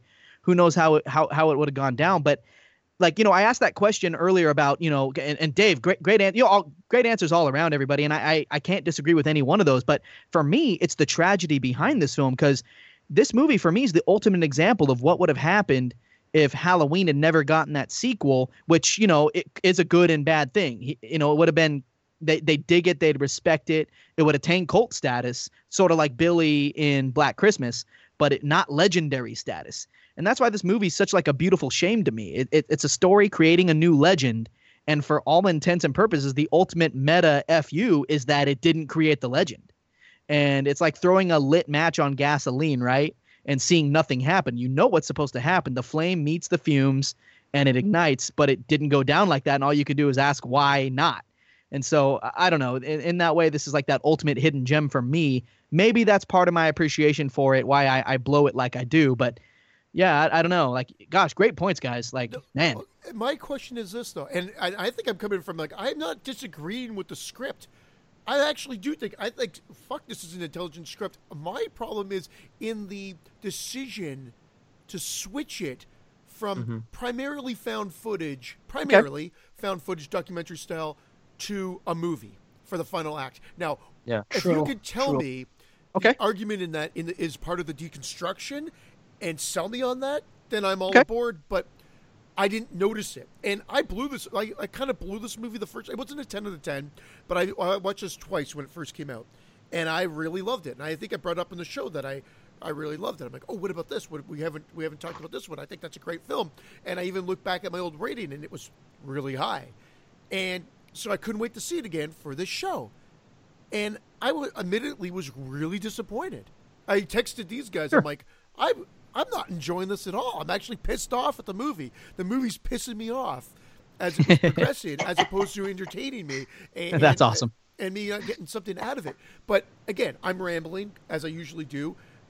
Are you saying that there's something in that the way that they're telling the story for the transition to go from found footage, yes. documentary style, yes. movie style. Yes. Do we want to get in that? Because I had some other things in my notes about the horror movie references uh, that this makes. Because there's a lot you can find on the B, but there's a lot I read in some other interviews. Do you want to go straight into how like perspective plays into the the deconstruction? Do you guys want to do that now? Oh, we can lead up to it. I'm, I'm totally cool to hear some yeah, more. Okay. Let's find the yeah. Easter eggs. Cool, cool. Uh, so okay, I've got some some Easter eggs here. Um, so basically, some of these were ones I noticed myself and the rest I got from an interview with Scott Glosserman, who directed, and David J. Stieve, who wrote the script. And these guys, look, Steve J- David J. Stieve, the writer, was the deputy editor for the Madison Review, which is a nationally renowned literary journal out of Wisconsin. That's big time stuff. And Glosserman, and Dave, you'll dig this. He wrote his senior thesis in college on The Shining 1980 I- and I the knew you were Conventions going to of say Horror. The Shining. Yeah. I knew you were going to say The Yep. Shining because of the Easter eggs. Yep. So that? Yes. So just knowing that such intelligent dudes were behind this film, that makes me love it all the more. So, okay, here's a list of some horror references I've got. So, first, and some of these will be apparent and some of them will be like, what? So, Kane Hodder, like the first one, Kane Hodder, Yeah, Jason that's Voorhees walking into the Elm Street house, double whammy, right? Yeah. Uh, so Taylor Gentry, that's our main protagonist, the, our main lady. Uh, s- she's standing just outside the Rabbit in Red Lounge, as mentioned in Halloween, right at the at the beginning. Did you guys catch that one? Yep. Yeah. Yeah. We got twin girls jumping rope, all Elm Street style. We've got uh, Leslie's Turtles, Church and Zoe, our reference to Pet Sematary. When we first meet Leslie's mentor, Eugene, there is a lament configuration puzzle box sitting on a table in the background. Fuck, I And- didn't see that. I didn't see that. Yeah, and, and even No, no, wow. yeah, and even when they first get there to their house, you can see a car that's the same make and model as Ash's car from The Evil Dead. Yeah, I, I think I got that. That one. I caught. I remember that. Yeah, That yeah. caught. Yeah, yeah. But not And the then- lament configuration. Didn't Yeah, you? Or- that or one- The, the Pet Yeah. Cemetery references or whatever it was. Uh, Eugene. Yeah, he said his turtles were Church and Zoe says I only keep pets that I I can eat. Can eat. He's, he's like these Right. little bastards don't die. But uh, so Mrs. Collingwood, the librarian, is played by Zelda Rubinstein. You know who we all know from Poltergeist. Poltergeist. Her last her last movie, by the way. But her name in the movie Collingwood is a direct reference to the Collingwoods in The Last House on the Left. Oh. Uh, next, yeah, next up, uh, part of Leslie Vernon's backstory or his prior evil has to do with him being thrown off of Nellis Falls, where he plunges to his death. That's his, you know, his fake story. Well, that name, Nellis Falls, is a reference to the Nellis Air Force Base in The Hills Have Eyes. Now, check this out, Dave. You're gonna like this. The librarian, Mrs. Collingwood, is wearing yellow in the movie, and in The Shining, Kubrick used the color yellow to coincide with the Native American idea that yellow is the color of sacrifice because Leslie is planning to kill her first to prove to his survivor girl that he's what's up. And but you know, we all know how that goes. Well, so that's one there. So that they went that deep. The the the writer or director, one of them said, "Yeah, that's why she's dressed in yellow for that reason, as an offering." Uh, while Leslie is applying his makeup in one of the interview scenes, the music from the end of The Shining is playing in the Yes. background. Yep, I knew. Yeah, I knew you'd catch that. And there is some no dos from Elm Street on his tabletop, or whatever that was. The what what was that medicine? Was it They're- called they're no called- dos? St- no, they're called, the real one was called NoDoz, but uh, I think they were called Stay Awake in, in that Yeah. street one. Yeah, the stay. Yeah, yeah. It, it was one. It was one of those. Yeah, I think it was the stay awake one. And so uh, in the same scene, you can see little toy blocks in the background. Now, I, I noticed this one on my last time uh, watching. That spell. They're like these little toy blocks, like a kid would play with, and they spell red rum in the background. Then it cuts back like a second later to those same blocks, and they spell murder. So, and of course. Of course, Leslie's real first name is Man, uh, or last name is Mancuso, after you know we all know Frank Mancuso Jr., Mr. Producer himself. Yeah. Uh, and of course, the presence of Robert Englund in this movie is awesome since his character Freddy Krueger exists in the world of the film. But the fact that he's emulating Dr. Loomis from Halloween is awesome. But even his name in the film, Doc Halloran, is a blend of Danny's nickname from The Shining and, of course, Dick Hallorann. So, Yeah. And then- so cool. Yeah. And then the last one, I think this one was a fail on my part because I looked it up right before we started recording because I thought that Angela Goethals, the, the the main the main girl who plays Taylor Gentry, I thought her whole look was a throwback to Amy Steel, like especially when she's in the sweater. But I guess someone actually asked Scott Glosserman, the director, about that, and he's like, no. And I was like, oh, dang it! I thought I was being smart, and I wasn't. You would have.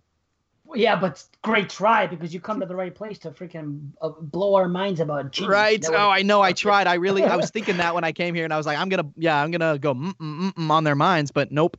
So okay, D- were, were there any other points before like uh, we can talk a little bit about the perspective changes? Do you guys want to like say anything else or? No, I, I just I just want to just tell you what what, what I think is, are some of the great things about this movie. I think that his performance is incredible. It's a shame that the guy doesn't act much because he doesn't. He he uh, he. do- I, I don't know if he's in the He's a artist produ- he's a producer, right?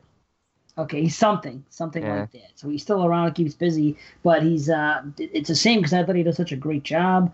Uh, the whole thing about uh, finding the Ahab and all that stuff, and, and, and uh, Yes. There's brilliant stuff Dude. in it. There's just not Yeah. enough development amongst the characters that there needs to be development with. Leslie, uh, Taylor, and Doc Halloran. Those are your three characters you need to focus on, and we spend too much time on Kelly Curtis. hmm. See, Oh, yeah, I, that I, I right- don't need more. I- I'm fine with Yeah. what we got with those characters. I need more. Oh, less, man, Eas- same- less, same- I don't need more. less comedy, more development, more conversations like the one they have later, so it doesn't feel forced. That conversation felt forced. What when he conversation? when the conversation he has with uh, Taylor later on, where he says it's not about Doc Halloran. Um, he says my fate, my longevity depend on what she does, meaning the final girl. And then Yeah. she says, "Yet you're trying to kill her," and he's like, "That's the paradox of what I do. You But love isn't her." it though?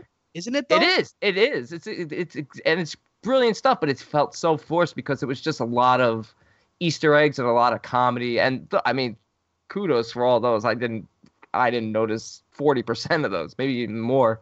But uh, you know, I'm always more interested in, in the characters, and they only began to scratch the surface, especially about the characters I cared about. Okay. But that's not a bad thing Oh, the fact that the fact that I want so much more is a good thing. I'm not just coming here and saying, "Oh, this is a turd. I hated it." I'm just saying it. It had so there's so much there. I want more. I wanted it to be Yeah. scary because even when it switched into the last act where it's supposed to soup it up and get, like, you know, be the final chase and pretty much deliver the goods, I found it just went so quick over that. And maybe because it's now a slasher film, and I, I hear you with the whole idea that they wanted to do the Halloween perspective here, keep it like goreless. I think they really need to soup it up at the end. So I didn't find it scary. Didn't really find it atmospheric. I was really annoyed at this point. So maybe that played, well, really did play heavily into um, my thought process uh, uh, at the time. And so then it just ended, and I was just like, wow, that was a huge letdown. Oh, that's a shame. It's such it's such a feel ya. shame though, because because Leslie is such a great character. He really is a great character, and I want I want so much more from this character. Maybe it comes in that graphic novel, you know, whatever it may be, because there's there's so much there. He's such a charismatic guy, and I really love everything he does and every and the way he sets it up.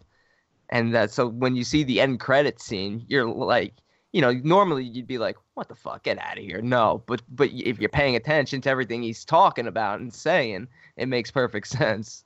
Yeah, I, I- you know, I just had fun with it when they talked about the sacred closet and they talked about, you know, how he's sabotaging the weapons so they can only be worth once and don't don't they smash them out? He was asking about the windows in the front and he's like, Yeah, they only smash all- on the second floor, just and by all then they're- that talk, dude, it's brilliant. I I, I don't understand.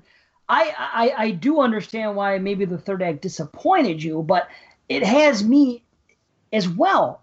You know, this is the third time I've seen this, but this time I said to myself as I'm watching it, I want to think where else could this go? And if I was writing, where else could I take it? And since this whole movie was all about this night and the one night that it's going to take place, you know they have to show it in the film. That- that- that- It's freaking. It's the main event of sex. We're we're getting freaking foreplay for two acts, so it's gonna come down. We're gonna have to see what's gonna go on in the main event. That's what's supposed to happen. And I'm thinking, yes, for some reason I feel the same way you guys do, but I also can't think of another place it could go. If you could give me an alternative, you know, then I then I can say, okay, well, that might have been better. It's not. but- It's not even that it has to go someplace go? else. It's like Christian says, though. It plays out way too quickly, especially when we're building up for for Leslie and, and Taylor. Ultimately, it just plays Yeah, out but- way too quick. Like exposition, and maybe again, maybe that's what they meant. Like, oh, we got to go here. Okay, that's gonna happen. Then we're gonna go there. And I know that they're they're they're trying to chess game the scenario and see what's happened, and then he he kind of uh, uh, is playing with them, but it, it, there's something there's still something lost in the trans, uh, trans uh, translation. Sorry. yes, Uh, it's clunky. It's clunky the way it works out ultimately. That's what it is. Unfortunately, because it does happen all of a sudden, and you're there, and they do give you a swerve, and it was an interesting swerve, and uh, kudos to them for writing that the way they did it and what actually transpired. But I hear what you're saying, but i overall, it's clunky. So I But didn't research. because- I didn't go into the research, and this is what I think Mr. Watson's going to get into, because either in my opinion, right now, until I hear his, his viewpoints on this, uh, because he said he had a rebuttal for me, either it, they needed to still engage with the with the mockumentary style throughout, or the first two acts of the film should have been should have played around and had the documentary part of the movie, but still played within the real world. Like you know, it could have been a movie about them making a documentary, which it ultimately is, but we're not seeing it through the eyes of the documentary, more or less. Now, I already can. I feel like Mr. Watson's going to say, "No, Christian, that's the whole point. No. They needed that setup to then switch it, and now you're going to tell me why. What What am I missing? Because Okay. that was Okay. frustrating to me. I- Incidentally, your complaint uh, about the film, you know, and it is a lot of people's complaints. It, it really is. Is this complaint though happens to me happens to be what elevates the film for me, and this is maybe I don't know who who else sees it like this, but this is how I see it, and hopefully this translates. I haven't gotten this from an interview from from IB not DB, IB the Witch of the Woods. Uh, I just I this is where I where I come from. So check it out. So a lot of people do seem to, from my viewing perspective, to miss the weight and importance of how perspective is used in this film. So as the story progresses, okay, so we're talking perspective now. We are following our reporter and our camera crew as they document the potential rise of the next great serial killer, Leslie Vernon. Okay, that's the plot. These scenes are filmed in the first person perspective, which is important when you consider the roles of the reporter and the camera crew. See, you guys, the, the first person perspective, that POV implies voyeurism. It implies that we as viewers are not only watching, but are actively taking part in what's going on. So our documentary crew is in that very same boat. They go from watching to actively helping Leslie Vernon in his preparations. He gives them the choice to go and they don't. They aren't just spectators. They become complicit in his schemes. But listen, you guys, these are more than this is more than schemes to Leslie. This is a religious ritual for Leslie and you know, once the twist hits even a courting or dating ritual if you really think about it. But and all rituals, every single one requires setup and preparation. Now that said, every time we're in the first person point of view, we are prepping for that ritual. We're seeing behind the mask, seeing what it requires of him to be the great thing he wants to become. Now, as he walks us through his plans, shows us his inner workings, that's the first person look that we get into to see what he's about. Now, like we've mentioned, there are only like three times when the film goes from first person and appears to be a traditional movie. The opening scene's the example of this, the scene at the library when Leslie makes his first real appearance to his survivor girl, and then the whole scene at the very end. So each time, you guys, that the film switches perspectives like this, we are no longer in the world of ritual preparation. And we're seeing the ritual itself take place every single time. Go back and watch for it. So, when people talk about how the film maybe starts off strong, then descends into the very thing it's deconstructing, like I can see that point, but I can't fully agree with that because you can't have these scenes play out in the first person. That perspective is limited. It's the perspective of voyeurism and being an accomplice. No, like when we exit that first person view, we're entering the omniscient, all knowing third person perspective, the godlike perspective. And there's no better POV to take in order to see Leslie's ritualistic plans unfold exactly like he said they would. And the cherry on top, you guys, is that there's no better way to what would be the words to to bear witness to what it really means when you root for the killer. Like that's what these slasher films are about, right? Like rooting for the killer. Like don't we we we love to see like Jason or Michael Myers get that body count going. Well, what if you we what if you were the one actually helping him set up the conditions required for him to succeed in killing the people he's targeted? Like I think this film needed to switch perspectives to show us what it means when you take the killer's side and it shows us in all its glory exactly what the completion of Leslie's ritual looks like. That that to me is why that you need that omniscient, all-knowing third-person perspective. That's what elevates this film to me. If it had been first person the whole time, limited voyeurism. Third person, bam, we are in godlike, all-knowing status to see the ritual take place. And what do you do rituals to? God. He's doing it for us. We're part of the deconstruction. That that's why this movie rates so high for me. So And like I, Uh, Yeah. No, no, and I hate to derail you there because you Sure. just pulled the old, you just fucking wadded us. Like that's exactly what we get when we listen to your episode. no, when we listen to your show, Right. And that's what I Right. wanted, and I loved it. I, actually, I will, I will hold off uh, my final judgment uh, for a, like a total rescore until I rewatch it. But you you sold me on it, and if I summarize and uh, and just tell me if I like if if this is what you're like ultimately their arc and then from the transition into traditional movie story is when they switch from holy shit we're kind of helping them where the voyeur to holy shit we've got to fucking stop him Yes, this is what this is what our actions led to. Yeah. First person view, we are helping. Yeah. Third person view, here is the fruits of your labor. Here is the ritual because this is religious to to Leslie Vernon. This is the making of his legend. Yeah. And when we see it from a third person perspective, and every time it switches, the beginning scene is part of his ritual. That middle scene in the library, part of his ritual. The end, his ritual brought to completion exactly like he said. And I can see if somebody were like, well, isn't it kind of boring when everything goes exactly like he said? Okay, good argument. But it didn't go exactly like he said because Yeah. there were some twists, but still, okay, not a bad argument. Not not bad at all. Uh, actually, I, I love separate But I, th- I thought it did, it did go exactly as he But- but planned didn't it? because he because he planned for the twists all along. Exactly. Yeah. Okay. So yeah, fair enough. I, yeah. So shoot, I was even trying to trying to play a little devil's advocate, but you just uh, argued my point. Wow. No, I I know, mean- right? You guys both blew my mind just now. But that's just how I see it, you guys. That's just how I see it. With because watch the film No. one more time, you guys, and tell me that every time it's in third person, that it's not the ritual being performed, not prep. Screw prep. Prep is first person, and just and view it like that. That's how I first saw it. That's why it's so high to me, and that's you know, I guess that's that's all I got. That's that's that's me. you blew your load and and Yeah. and, and no no and it was awesome Uh, like brandon is fucking gagging like he's just no, he I just I just down. I just still no, no. I agree with both sides here. I completely. I completely. just still have an it. issue with the important characters being Sure. a little too underdeveloped. I'm not going to say Well, one think- note, just underdeveloped. I think we're seeing the Yeah, that- Not Donald Les, not the, Leslie. the Donald so much. Pleasence character, the Robert Englund. I think we're seeing it from the perspective of what if we weren't following him like Donald Pleasence, but we're on the killer's side of it, where Donald Pleasence just sort of pops in and like, I shot him six times. Oh, Okay, exactly, so exactly, we're- exactly. We're catching, No! we're catching that. But don't make such a big deal that we have an Ahab then.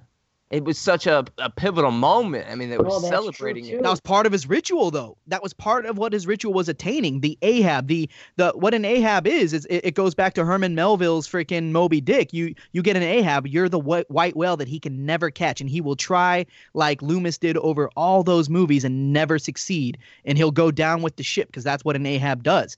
He his whole ritual is now like spread across a franchise if they could allow it, but.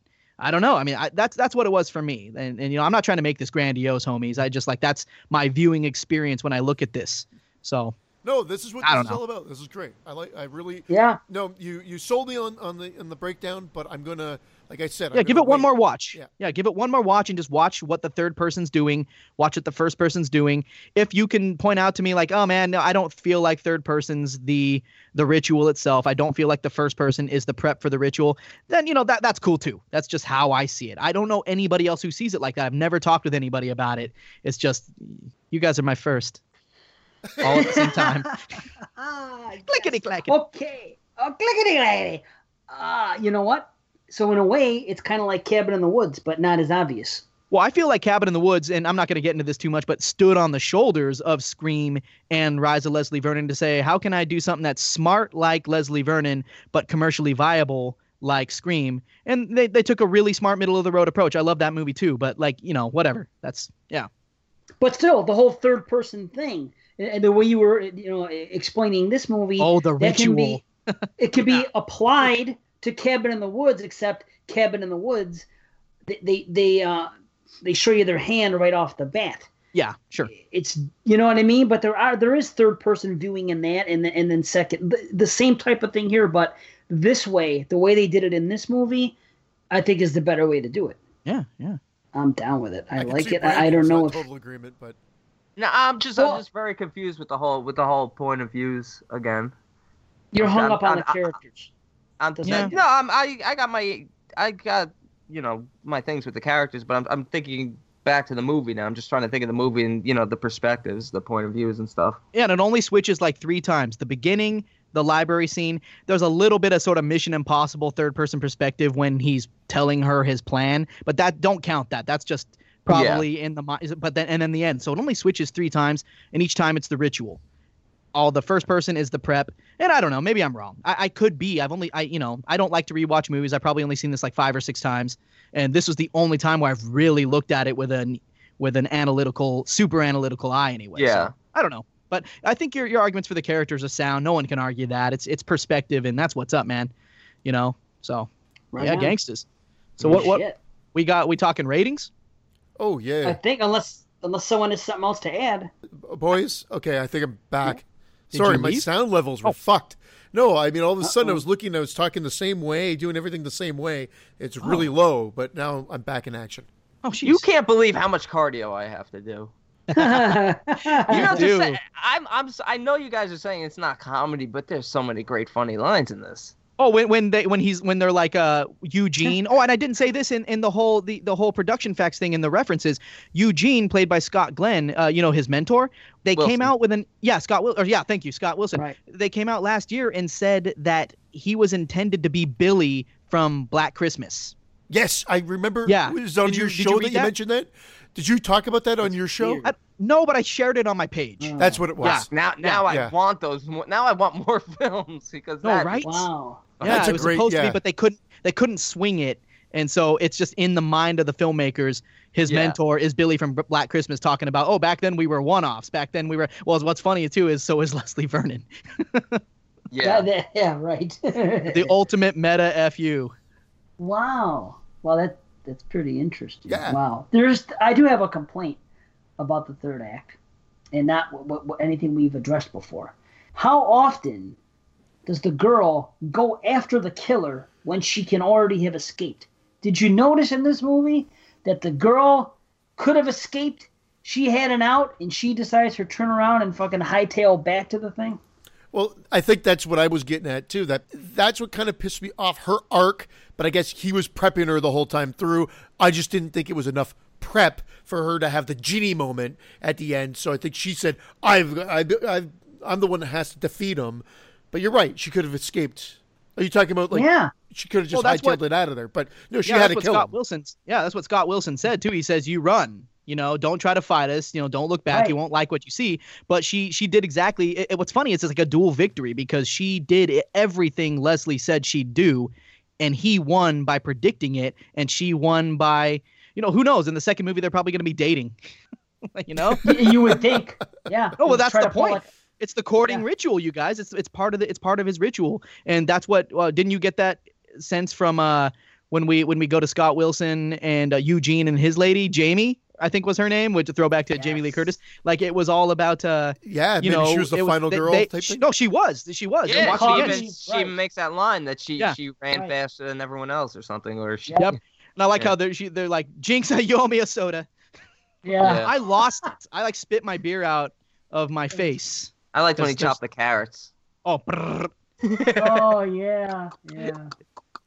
Well, no, now now I'm intrigued to watch again. So that's good. Right on. I, I'm glad my, you know, I love it when other people's perspectives, you know, can can provide some, you know, some light or some just uh, give it another chance. I don't know. That's cool. I- Okay, I'm well glad- now I've got yeah. I've got a challenge for you.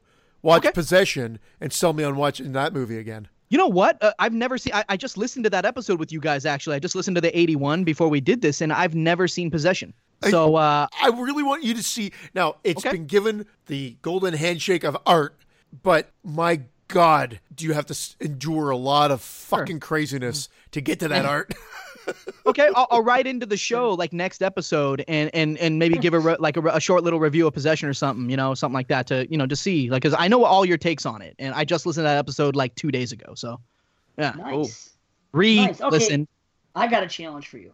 Watch Voodoo again. And then Okay, well, no. all go wrong. Here's the thing. I'm actually listen, you guys. I'm fucking actually not that. show. I'm not that far from where you guys said. I just said on the show that that was Tom Costabile's, the director's intention to do that ending that way, and you can either hang with it or you did. I never said what I thought. I just thought it was daring to do a last act that's 40 minutes long. I never said if I thought it was hokey or not, because I do think it is.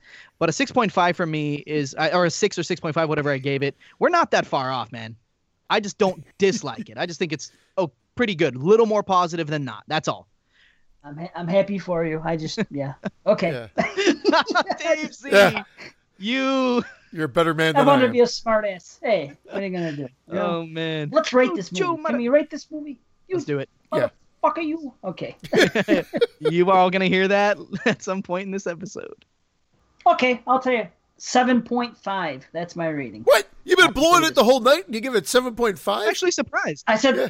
"What do you mean?" I said the Yeah, first two acts you- were brilliant. you- I'm not crazy about the third act, but I'm. But I didn't. They set themselves up to fall. There was nothing they could do that was gonna wow me. But it- they did the best they could. But it didn't mean that it wowed me. I just said I, I couldn't find another place for them to go. So I still enjoy it, but only to a 7.5 level. Okay, you know? well then this is going to be fucking ridiculous. Okay, so I remember I had this up at a nine before I even like from my first two views. Oh, wow. I love this. Like I remember really loving this movie, so that's why I was like, I can't wait to see this again because it's been years. So I was looking forward to it, and I was disappointed, but I still really enjoyed the first two acts. So I came in at a seven. Oh, But it's man. it, it, the reason is because I was like, "Where's that nine that I was expecting?" So that's Yeah. that's the thought pro- process there. If you're wondering, well, you you you make it sound like you're going to give it like a a six or or whatever. No, I really enjoyed it, but then that last act just lost me. But now I'm very intrigued to go back. As I said, broken record, but I will go back and see it. Right now, it's a seven. Nice. yeah, yeah. Yeah, for me, uh, it's pretty much the same as it was the first time I watched it. I will watch it again, but it's a it's a six and a half for me. Nice, nice. Hey, no, no, that- that's awesome, you guys. It's uh, it's gonna be pretty interesting when I tell you all my double-digit score for this gangster. but you know, like like like I'm saying, man, this movie takes apart the slasher film in such a way that it never talks down to its audience. It's not making fun of the genre. It's celebrating it. It's a loving, what's the word? Uh, an expose that shows us what slash what a slasher killer would have to do to become great. The humor is intelligently handled. Leslie's charisma, dedication to the craft, religious ritual, perspectives, blah blah blah, plot twists, these things. Uh, for me, you guys, because of kind of where I come from, I, I I got no bones calling this a solid ten, homies. Awesome. nice. Yeah. no decimals. No decimals. That no no no. Not, we're not gonna get two Watson on it. No, I, I actually, for me, I love when we get so deep on these films. You know, when we talk about films like February or Oh, you guys rock you it. know, or or Neon Demon. You know, when we just films that are filled with depth. And you talked about this film with that type of um, passion that I love to talk about those other films with, and I, I want to have that passion you do. So, I mean, for that reason alone, and for the fact, you know, of all the excellent things you guys have all said, all three of you, I'm gonna definitely give this more viewings. This was only a second view for me. The first time I watched it was probably shortly after it came out. So it's it had been probably eight nine years since I saw it. And I remember you giving me a reaction like you're like, eh, when we when we brought it up in a previous Yeah. show. So I was like, I kind of knew you weren't high on it, but no, I was like, I was like up there, man. Like I said, I I had it like figuring it, it was around a nine. I remember recommending it to people at the time, so I was surprised. But now your uh, deconstruction of it, uh, Mr. Watson, I Oh, thank you. I'm really really uh, intrigued to rewatch it right away. To be honest, Yeah. oh wow. Oh, well, shoot. Yeah, thanks, guys. Gra- Crap. now get the fuck Yeah. off our show. No, I'm just kidding. Yeah. See ya. See ya. You guys got wrecked. You guys got wrecked in the 2007 talk. I'll email in my list. Sounds good. Nice. Don't, don't outsmart us. we used to think we were intelligent. What the fuck? What were we oh. thinking? Oh, you guys are awesome. What the hell? You hell? weren't. No, Number this one. is great, man. This is great. We've never used the word meta before. Oh, okay. Except Brandon met a lot of men the other night at a bathhouse. Bathhouse. What an asshole. Brilliant. Brilliant. Very good. I'm gonna die. All right. Let's talk about 2007, shall we? No. Yes. No. Never mind. 2007. Let's let's get into this thing. Why we're here? What's going on? And uh, now, for us, this started back when we did our top 10 show. Not our top 10 show. When we did our show number 10, which was the top 40. And we went through every every year. And all I did every year was go on it, type in the words hor- uh, horror movies from that year, look at them. We discuss a few movies, and we pick our favorites from that year. Um, we noticed that when we got to 2007, that there was just title after title after title, and we were just kind of marveling at, at, for this time period, saying, "Wow, 2007, what a damn good year!" And we didn't even realize it, you know. So that was the one thing that stood out in the 2000s. I mean, the 80s were the 80s and, and what have you. Oh yeah. And isn't that where it began, right? When we did that show and we were excited about that year, and then My top three got bumped off the list. oh, well, My- we're gonna get to that. My Well, top five got bumped off the list, and I had to add five others. Yeah. Well, that's that. Okay, that's the trick. Uh, you see, when we did it, we all pretty much did the same thing. We Googled it, or, or we went to uh, whatever we did. Uh, But all these movies came up. Now, every one of these movies was filmed in 2007. That's what, hence the label 2007. However, if you listen to our shows when we do the year-end shows, you know, especially for the last two years, uh, we don't count movies that were filmed a different year a movie was filmed in 2014, but we didn't see it till 2016. So it's a 2016 movie. well, Dave, I, I don't. I gotta interrupt only because I think it makes sense. It doesn't necessarily mean it was filmed that year. It could have been filmed the previous year, but like it could have been filmed in 2006, but the release Right, might have been a, like a film festival in 2007, but it Yeah, didn't like get Leslie wide Vernon. release. Yep, like Leslie. True. Vernon. Yeah. yes. Sorry, just a It- little detour. No, thank you. It's a little Thank you, interruption to no. tell you you're wrong. That's good though. I need that here. I need that here uh, because you know I, I forgot to say that, but it's like yeah, it's listed as 2007. So we just basically you know we were making a science of it. We were going down the list, looking at the movies. Okay, Frontiers, The Reaping, Alien versus Predator, P2. Looking at all these movies that come up and, and, and saying okay, this was my favorite, and then we bullshitted about a couple movies, and we had a lot of fun on that show. And you know we weren't taking it that seriously for, for those years because who thinks about it? Now, the newer years, that's when we take it seriously. In retrospect, a lot of these movies that show up here really aren't 2007. They're listed as 2007, but some came out later years. Then, of course, there's some that were filmed in 2006 that, if you look on the B or on Wikipedia, they were filmed 2006. They weren't wide released, wide released until 2007 in North America, and that's what we go on now. Uh, both movies we're talking about tonight actually didn't even. Uh, they, they, what was it? One, uh, they were filmed. REC was filmed in 2007. Came out in its homeland, but didn't come out in North America until 2008. And Leslie Vernon if you look on the B, says 2006, but we know that it was wide release 2007. So there's a lot of that going on. They just happen to fall into this year. And why nitpick? We're not, but we're, we're just trying to come correct on the show. Now, let's get over to transition to Watson here. He has talked several times on his show and online about how 2007 is his uh, his favorite year, and he has a lot of movies from that year. So Yeah. l- let me hear what do you have to say about this, Watson? Okay, well, um, I was born in 1984, 32, and a very peculiar thing happened to horror fans of about my age. So my experience was that I grew up watching them 80s horror movies, right? Not as they came out though. I'd catch them in the 90s, and even then, they weren't my movies. You, you, you guys know what I mean? Like, they were my parents' horror movies. But the movies that were coming out in the 90s, they didn't really hold a candle to those 80s hits. We all know this. But what happened was that people my age or so, like, we weren't in on the 80s horror paradigm. We missed it. But the 90s paradigm didn't have much to offer, no identity to it and it didn't really get an identity until like Scream came out, and even then, that didn't spark the big movement some people think it did. It just sort of gave the '90s, the late '90s, an identity, and then that fell off. So I feel like I personally had to wait for my own current horror paradigm to pop up, and this didn't happen in the '90s. It didn't even really happen in the early O's because so much change with technology. The '90s had just gotten its identity. It's like, wait, where? The, what the hell? I just I just showed up to the party finally. But the O's began to slowly form an identity that was different than the short-lived 90s paradigm. So we get our remakes, we get our torture-based films, and then around 2006, you guys, and 2007, I feel like the decade hit its stride and began what I consider to be, and I think Dave does too, to uh, what I consider to be my, well, I, I think Dave might put it second, but my absolute favorite 10-year span in horror. I'm talking, let's say 2007 to 2016. Those 10 years right there have put out some of the most thoughtful, and, and from my perspective, thoughtful, intelligent, fun, gory, crazy, disturbing, and ultimately brilliant horror film. But the only thing they lack in most people's eyes is that necessary nostalgia.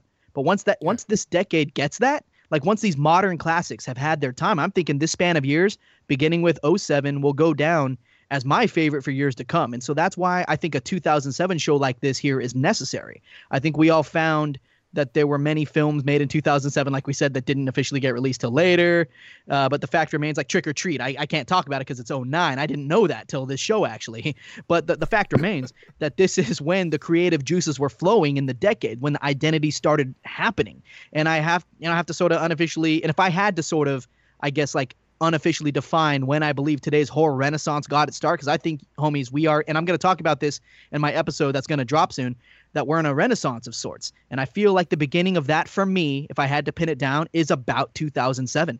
So that's that's where I land on it, homies.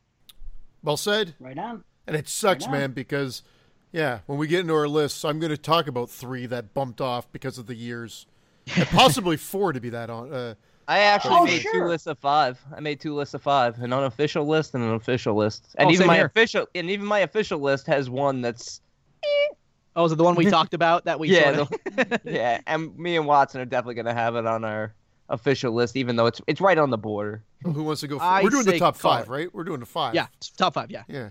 I Who guess we wants can to go go, first? official and unofficial. I mean, 2005, uh, 2007. Uh, the first five we're gonna pick are ones that are legitimately, fi- you know, they were legitimately wide release in North America in 2007. That's our first list. Then after that, we could go with all the ones that we're looking at that that are you know 2007. Nice. Uh, yeah, and I'll I go first. I'll tell you exactly how I rank them. or do we want to let ahead. or do we want to let our guests go first? Dave, Dave you're so go rude. first. Should we let our guests go first? I'll go first. I know. I'll go, I'll go first. I'll go first. We should. Um, so Dave. at uh, at at no, I've got some honorable mentions. I'll read those later because we'll we'll all probably say them. So at number five, I've got, and I wonder if this is any on any of your list. I'm talking Murder Party, Jeremy Saulnier's debut, who did Blue Ruin and Green Room. It's a regular in my Halloween time rotation. Uh, at number four, 30 Days of Night. And I once got drunk at Comic Con, like really, really trashed. I drank whiskey for four because they didn't show up, and I hung out at the co-creator of 30 Days of Night's table and uh, he was like, "Oh, why aren't you leaving?" I was just like, "Yeah, I can't." And uh, so anyway, that happened, and yeah, but yeah, it was I, I, maybe it was the booze talk. I remember him being super handsome. So number five, Murder Party. Number four, 30 Days of Night. Number three, The Mist. Check out Horror Corridor episode five, baby. Hear what I think about this movie. Hashtag love it. Uh, number two, Behind the Mask: The Rise of Leslie Vernon. Wait, 10 out of 10 getting a number two? What the hell? Check out Exploding Heads episode 36 to hear what I think of this movie. Hashtag oh my god, oh my god, oh my god. And uh, and number one, which is the one Brandon and I were debating over, uh, because this did, homies, it did get a limited release right at the end of 2007, and that's The Orphanage, 2007. Makes me cry every time I watch it. Hashtag sad face. I don't do hashtags, Wow. you guys. Like I, that's a joke for this this. skit. That's that's fine. How sad is it that I still haven't seen the orphanage? Awesome. Oh, dude, get break out the box of tissue. Or wait, no, don't. it's about kids. Yeah, without parents. He is for other reasons. yeah. So, I, but not, this movie makes me cry every time. So yeah, Murder Party, Thirty Days of Night, The Mist, Behind the Mask, and The Orphanage to top it. So wow, yeah. nice man. You want to do any get on shout it. outs now, or do you want to wait till we all do our lists? Oh, I'll wait till you guys yeah do it. Trick or Treat would be the number one, hands down. Uh, so I could hear I Sal talk about Sal. Uh, yeah, good old Sal. Dave will go on it for fucking two hours about the fucking thing. so yeah, I, I'm done. We'll mention the movies because they're unofficial. So yeah. It was made. That's when the creative juices were flowing. Okay, well, I, I, I cheated because I figured if Brandon's Well- gonna cheat, then I'm cheating for once. Go ahead, cheat. So How is Brandon cheating? I, I, I don't know if he is, but he has in the past. Yeah. Until proven So, innocent. so what I did was um, I actually tied my number five because, quite frankly, I remember seeing this in the theater, loving it. I've watched it twice since, and my biggest quibble is they all look the fucking same, and it drives me crazy. And it's I Am Legend. Oh. Ooh. I really love that movie, but my biggest thing is that they all look like computer generated clones of one another, and I just wish they they made them different. But that there's that movie, and it's tied with Saw Four. That's what it came down to when I when I actually had to rank these movies. Hey, on that's on another list. on the ones I had to kick out. And then my number four would be Severance. My number three What? Was Grindhouse. what? Nice. My number two was 28 Weeks Later. And my number one was The Mist. Love them all. what? Love them all. Excellent list. I'm surprised at Severance, but yeah, I mean, uh, I, I, it's funny that you sh- you should say that because I saw Severance for the first time this past year. And what's another movie that you mentioned, Christian? Say them again, please. Okay, so I Am Legend and Saw 4 tied for the fifth spot. Severance, Grindhouse, 28 Weeks Later, and then The Mist. What was tied for the five? I'm sorry. Saw 4 and I Am Legend. I Am Legend. I saw that for the first time this year, and I think I gave it a nine out of ten, and it blew me away. Yeah. Uh, yeah, I, I really, I really liked it. I mean, now if I would have thought that was from this year, I might have put it on my list, but I didn't see it come up on my thing, and I didn't. So it's kind of weird though, because my list, much like another list later, there's a clear number one, and then everything else is Saw just kind of there. Like, I wonder what your guy's number one on that one's gonna be. Yeah, well. Yeah. uh, no, no. You want to go, suspense. Dave, or you want you want to go? I'll go. What the hell I'm talking. All right. Um, my number one. I'm just gonna say my number one is The Mist. It's definitely Nice. the best from the available. Then I have one, two, three, f- a couple more movies listed. I'm just gonna say what they are: uh, Hostel Two, uh, The Girl Next Door, Grindhouse, and Hatchet. Love them all. Hatchet was Huh. from this year? No. It was filmed. It's 06 on the B. It was released in Mhm. 2007. Yeah. Fuck, That man. was one of my suggestions if you paid attention in the group chat. No, I'm, pl- I'm playing. I'm paying. I, I, I'm playing. I don't think I said that. You're paying? Yeah. He's paying. Paying. I'm paying. I'm paying. Everybody drinks I'm on Wow. Friday any, honor- any honorable mentions? Oh, Oh, as long as I'm looking. Oh. Oh, we're doing the after. It's gonna be your turn. Yeah, you know can what let Brandon go. What are you talking about? I thought I thought you guys did. You didn't do honorable mentions? No, not yet. Nobody Oh, did. okay. We're doing our five, then we're doing our unofficial five, Which, and then which our. show are you Welcome, welcome to to? the show, Brandon. I'm sorry. Yeah. I'm very tired. I'm the old guy in the group. We're halfway through. Oh my god. Okay. Sorry. Here we go. Tied at number five. Ah, see? I knew it. I only did it because you did it. I only did it because you did it. I added it because I wanted to put this film in. Rogue and Dead Silence. At number four, 1408. Cool. At number three, Grindhouse. At number two, The Mist. And at number one, The Orphanage. Yes. Nice. The Orphanage is the Orphanage is a 10 out of 10 film for Oh, me. it absolutely is. I really got to check that I- out because I remember Brandon was blowing it, I think, on the first show. I Me it. too. The, the Mist might be a 10 out of 10 for me. A 9.5 or a 10 out of 10. Yeah, man. That's, but it's it was I had to put the orphanage just Sucker above it. Punch ending alone, but hey. Oh anyway. my god. Yeah.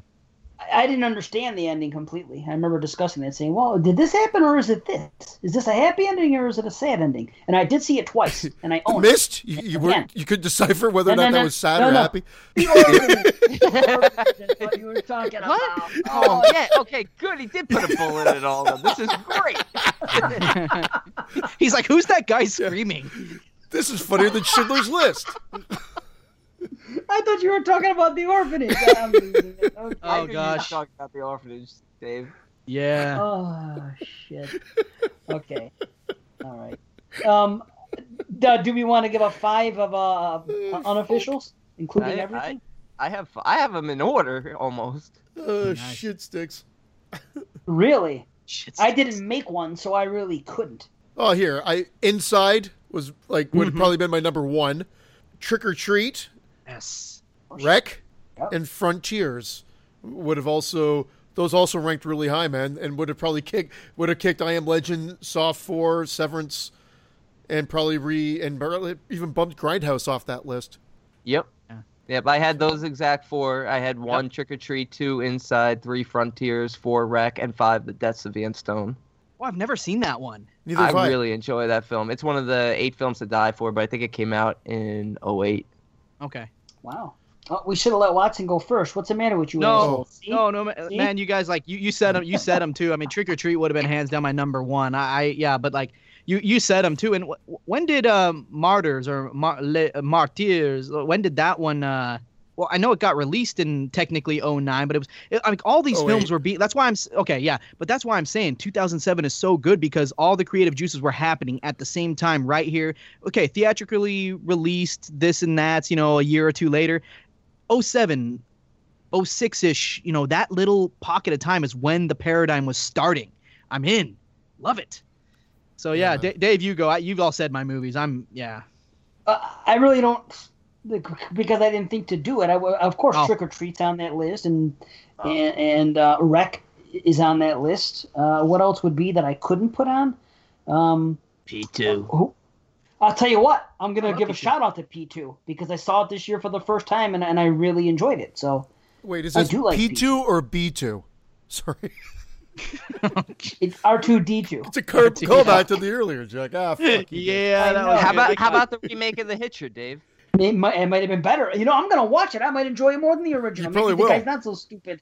I've never If seen the the guy's not remake. so stupid, yeah. Yeah. The remake wait, fucks wait. up a lot of things, but at the same token, it, it does uh, it loses a lot of sort of reason behind the movie. Sure, sure. You, You know how guys, those are. speaking of 2007 remakes, Halloween? Halloween's on there. Okay, I wasn't I wasn't sure if I heard anyone say because you if you heard my Halloween episode, you know I rank that a little higher than most people do. You know, so I, I yeah. Some people love it. 22 Shots has it in their fucking Hall of Fame. oh, I I- I love Bill, that movie. Bill I likes it love it. more than the original. I think he Oh, see, blows that one all left, right, and center. I don't know. if- Maybe I'm maybe I'm overstating his like over the original, but he. I remember him saying, "In ten years, this will be considered a classic unto itself." Uh, I will never. Bill.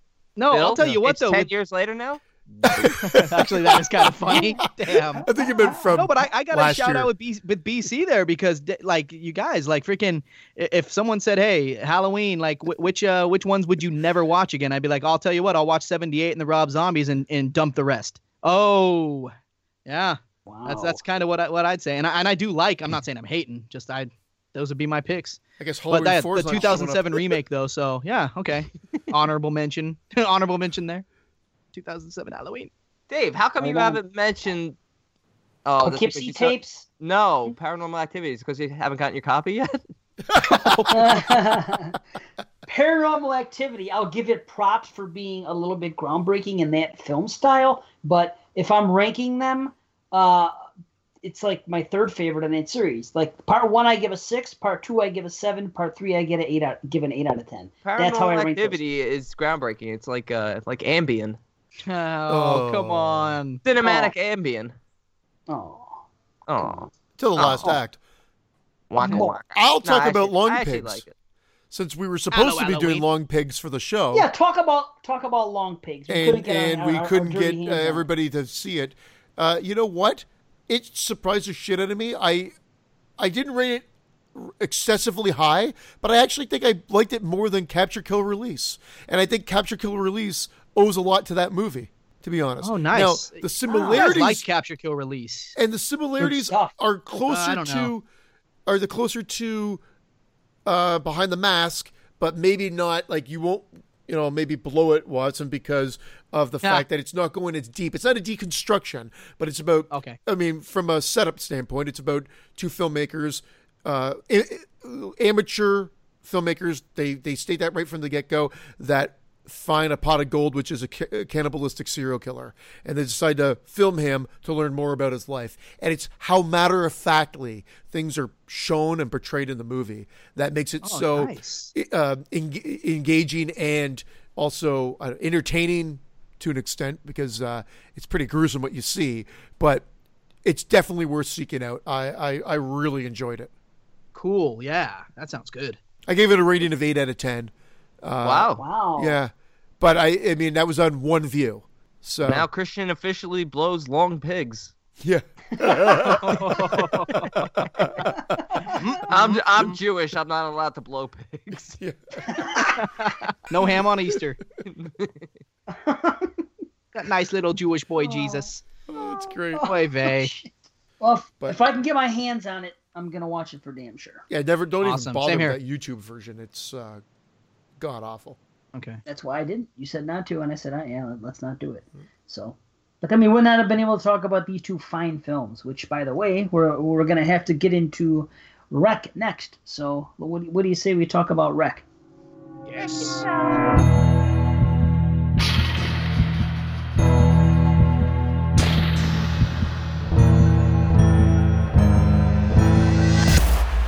Okay, REC 2007. A television reporter and a cameraman follow emergency workers into a dark apartment building and are quickly locked inside with something terrifying. I'll Now, uh, the first thing I want to ask is infected film, zombie film, or or both? neither. Neither. Neither. Neither. Really. Neither. Did, did you see the way this climax and did you watch part two? All over Oh, I've seen, face. I've, s- I've seen all four. Oh, I've never seen any of them except for this one. Oh, I've seen all four. Okay. Well, if you're gonna have to, if you're gonna force me to choose, I mean, because there is an actual infection that apparently does spread. Yeah. I guess you could say Yeah. infected. But it does have reanimation qualities. Exactly. Yeah, but it's it's more than that. This Oh yeah, definitely. I yeah. you can't go into spoil. I mean, we could go into spoiler because it's an old movie and it doesn't don't we matter. Just go But right into ratings. Yeah. I'm not going right into ratings, but I but I will say that you know there's some devilish shit going on here. I will say I want to Mhm. sleep with Angela. Oh, An- An- Angela. Angela. No, Angela not- Merkel. Not Angela, Angela. No, Angela Merkel, the Oh, nice. German prime minister. Yes, Angela nice. Vidal. I'll say, Vidal. I'll say this: found footage, one of the best. One of the best. Yep. Yes. I'm not Fuck, hearing. I don't hear the anything from five? Mr. Watson. I, I Oh, mean, yeah, it's great. It's great. fuck, man. You. better Oh be fucking- yes, let's or you're let's off the fucking show. Let's let's. But I'm gonna be pissed when you guys give this a higher rating than Behind the Mask. Well, oh. I'm not gonna be pissed. that's There's the problem. mu- you, you know- are going to be pissed. No, you are going to be pissed, I'm but here, I'm not gonna be here's- pissed. But here's the thing: there's, there's this movie is very on the surface. There's no depth. There's no deep analysis to it where there was for Behind the Mask, and we just didn't see it the way you did yet. Oh, I completely uh, uh, agree. I, I'm not. I, I was just busting balls a Oh no, I know, but I'm saying like it's because it's weird because it's sometimes easier just to, you know, it's weird sometimes. This this is going to be a film that's definitely going to get a higher score from me right now, but realistically, you would think based on my taste in films that Leslie Vernon would be more the type of film I like. Well, When it again, becomes great more script. character. Great script. This had this had the script it needed. It's fast paced. It's Very gory and it's scary. It is deeply unsettling. They what fit a lot. Yeah, Yeah. that's what you, that's what I'm saying. It's beautiful. Done. It's, It's like a check, check, movie. check, check. Yeah. Except a it's, fucking special movie. Mexican. That's a Spanish. That's a fuck. One strike against it. I'm It's worth kidding. it to have No, I'm totally kidding. It's, just to just to watch Angela Vidal screaming freaking half the movie, getting pissed off. If that was in English, it wouldn't. I I don't think I would enjoy it as much. I enjoy the fact that that it's you know that it's in Spanish. you like the fire guys. You like them. You like the characters. They establish them, I- and and they're not throwaways. Like you, you actually care for everybody, and that that again that takes something else. Like usually they could be just throwaway characters. You don't really care. You're in it for the Right. gore and whatever. This one engages you, and you want them to somehow get the fuck out exactly. of there. And if anything, it's it's a little hard to keep track of all the characters because you're kind of engaged with all of them, even though some of them you only see for for in like almost the periphery, but you still are engaged with them because anyone who has a speaking role kind of you know expresses their fear and their concern for their loved ones. So you're you're Yeah. really you're into it from the from the very beginning. Well, remember that arguing old couple who just like, Oh, I love it. and then Why and can't then, I see it?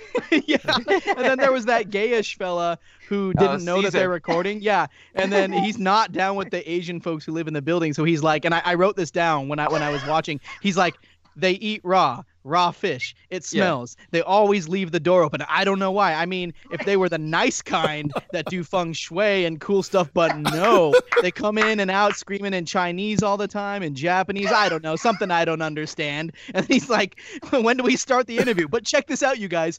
So I was dying at this part, but then I went on YouTube a while ago looking at the trailer, or maybe it was a clip of the movie. It wasn't the proper trailer, it was like a clip of the movie. And in the comments, uh, somebody wrote, why the hell let's listen to this why the hell would asians or chinese people asians or chinese people move to mexico in the first place and then then listen to this the next dude goes dude WTF? This movie was from Spain anyway. And then the original guy replies, whatever, but you couldn't pay me enough to move to Mexico, bro.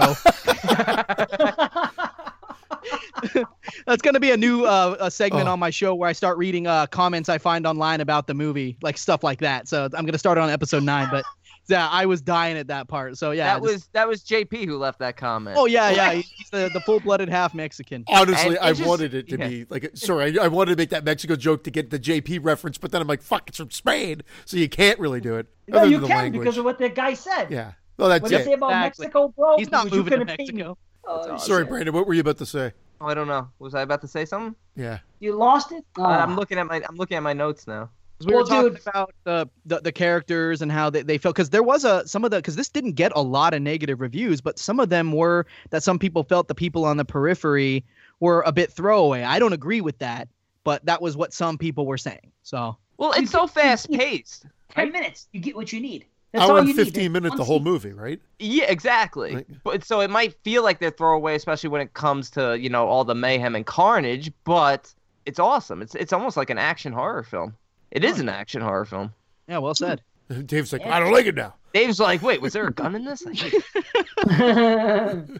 well, it's fast paced, so I there guess was a I- gun in it. There was a, yeah. there was a gun.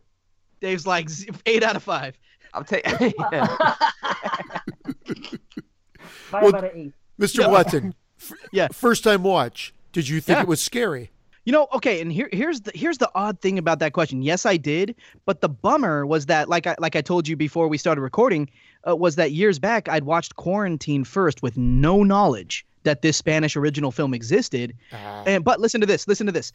Uh you know, because you know, you- when you see a remake before the original, it can diminish the entertainment value of that original property, and that's compounded by the fact that, like we also said before we were recording, that Quarantine is damn near a shot-for-shot remake of REC, except for that ending. But I'm not going to dock REC for that. Like much of the novelty and surprise might not have been there for me, but shoot, what's what's cool is I haven't seen the other films in the franchise. Uh, so if there's any retcon retconning going on, I don't know anything about that. But I don't know. I liked this film as it was, even seeing Quarantine. This uh, and especially the ending twist. I was not expecting that, and that's what skyrocketed my rating.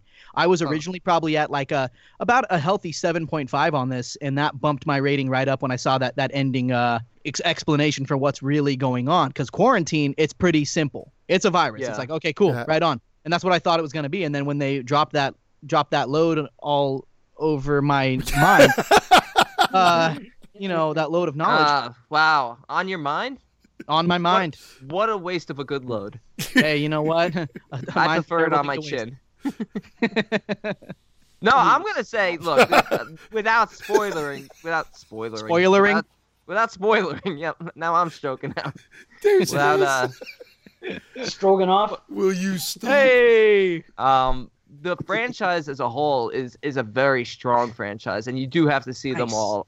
Okay. Three three is sort of like a standalone side film, but it's a lot of fun. But the rest of them do all tie in together. So there are a lot of red herrings in this film as to what's exactly going on. And you do get enough that it makes it a great film if they had never done a sequel. I mean, it can be a, a, a tiny bit confusing because it's kind of it's very quick at the end, and you're, you're really mm. focusing more on the the atmosphere of it rather than you know what they're actually saying. But it does all tie into a much bigger story. so th- this is a good franchise for me to continue with because I will. A- absolutely. Absolutely. See, and that's Watch yeah, one and nice. two. 100%. Two is phenomenal as well. I actually don't think I've What- seen yeah. three or four. I three You don't was even the- need to. Three no, three was three was fun. Three you don't have to, but four you definitely have to see because Oh. one, two, and four are the ones you have to see. Okay. Really? Okay. Eh, I don't know. I, I I would say that that four is more throwaway. That that three actually it makes more sense with continuity because it it, go, it goes like it, into prequel territory and we get to see wha how things happen. Where four is an after effect of everything that happens after two, and whether or not it's a good movie i- i- is irrelevant. I just I just don't think it's it's necessary. You can just watch one and two and be done with it. Well, there you go. Honestly. One and two. There you go. Seriously, that Guys, positive Dave Z. Oh. Dave said. Hey, I'm just giving the truth. I'm just giving the truth. You can watch one and two, and you should watch them one after the other, and it's incredible. Which one it's first? One first. Okay. Then two. Just making sure. Just making sure. If you want to watch three and four, go ahead. I just think that you it's like I don't know. Well, because just that's why, like, when when Dave suggested this film, because we were we were kind of knocking around what we what we do besides behind the mask, and when Dave you suggested Rec, and I was like, oh, I don't know, man, like I've never seen it, and you were like, yes, we're doing it, and I was like, wait, but what if you guys want to do a retro? And you were just like, no, we're not gonna do that. Well, now we are. I mean, in. I Yeah, just one feel like week. the weak, the weakest of this of the franchise is still a, a well above average film. To well, the listeners are demanding a Rec uh, a, a Rec retro, and they want Mr. Watson on. No, I'm playing. Okay, next time you come on, we'll do part two. We'll go. Oh, jeez, no, no. 36 episodes from now. 18. 18 episodes. Yeah, there we go.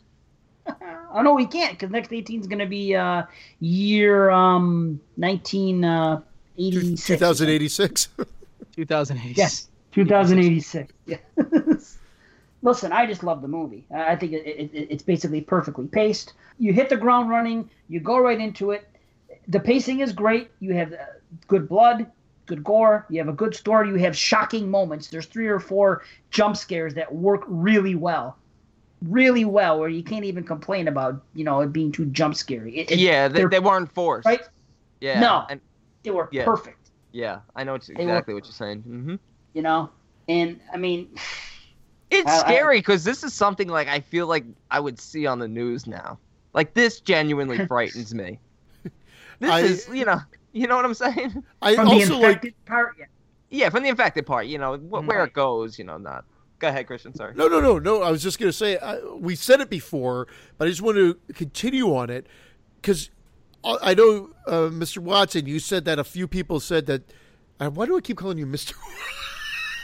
Mr. Watson. That's that's Mr. Watson? I'm, I, I'm, I'm sticking by. Doctor Watson. that's what that's what they call me. My Yeah. my first two initials are DR though, so. They call me Mr. Watt. Anyway, uh, you're Will you, will you some of call me Mister too or no? Doctor? I call him Doctor Watt sometimes. No, me. If you're calling him Mister, will you call me Mister? No, you're Mr. Dave. Z. Yeah, Mr. Mr. J. Zed? Zed. Mr. Zed. anyway, argument that some of the characters are throwaway. I mean, ultimately, we get thrown into the situation. So you're with the two firefighters and and uh, the main girl, but they do a good job of giving these people a bit of personality in the small interactions based on the fact that it's found footage and we get thrown into the situation and so you care about them like the the old guy that helps and when some they're all fighting these uh, um, creatures oh, creatures uh, infected off whatever it may be uh, that you know they some of them are cowards some of them are more heroic i think you get a, just enough taste based on how we're thrown into the scenario and how it all plays out so yeah, the fact that I'm sitting here and I feel like I could tell you each and every single character and a little bit of their backstory, even the minor characters, is is says that they gave you just enough. Yeah, I mean, even the even even the Colombian girl, even you know the old lady, you know they they give you enough of of everyone. Well, I'll tell you what. It helps when you're watching in subtitles. You don't miss a beat. Well, oh, like, did have any of you watched a dub version? I, I watched in subtitles myself. Like, did you guys catch dubbed? Uh, no, I won't. I don't think those. there is a dubbed ver- unless Oh, unless okay. they've done it. There- I don't like- think there. I don't think there is. Oh, okay. Well, for I'm instance, just saying, when you're forced to read, when you're forced to read things, you pick up on more with character and with story than you do without them. Or I That's watch I'm all saying. movies with I think it subtitles. Yeah. Me helps. too. I, I tend to watch a lot. There's that one scene uh, right near the beginning of when the mayhem starts, when I believe it's the policeman or the fireman just hits the Drops. floor. Drops. oh, God. Oh, oh, it gets me every time. Alex. Yeah. Yeah. Nice. Beautiful.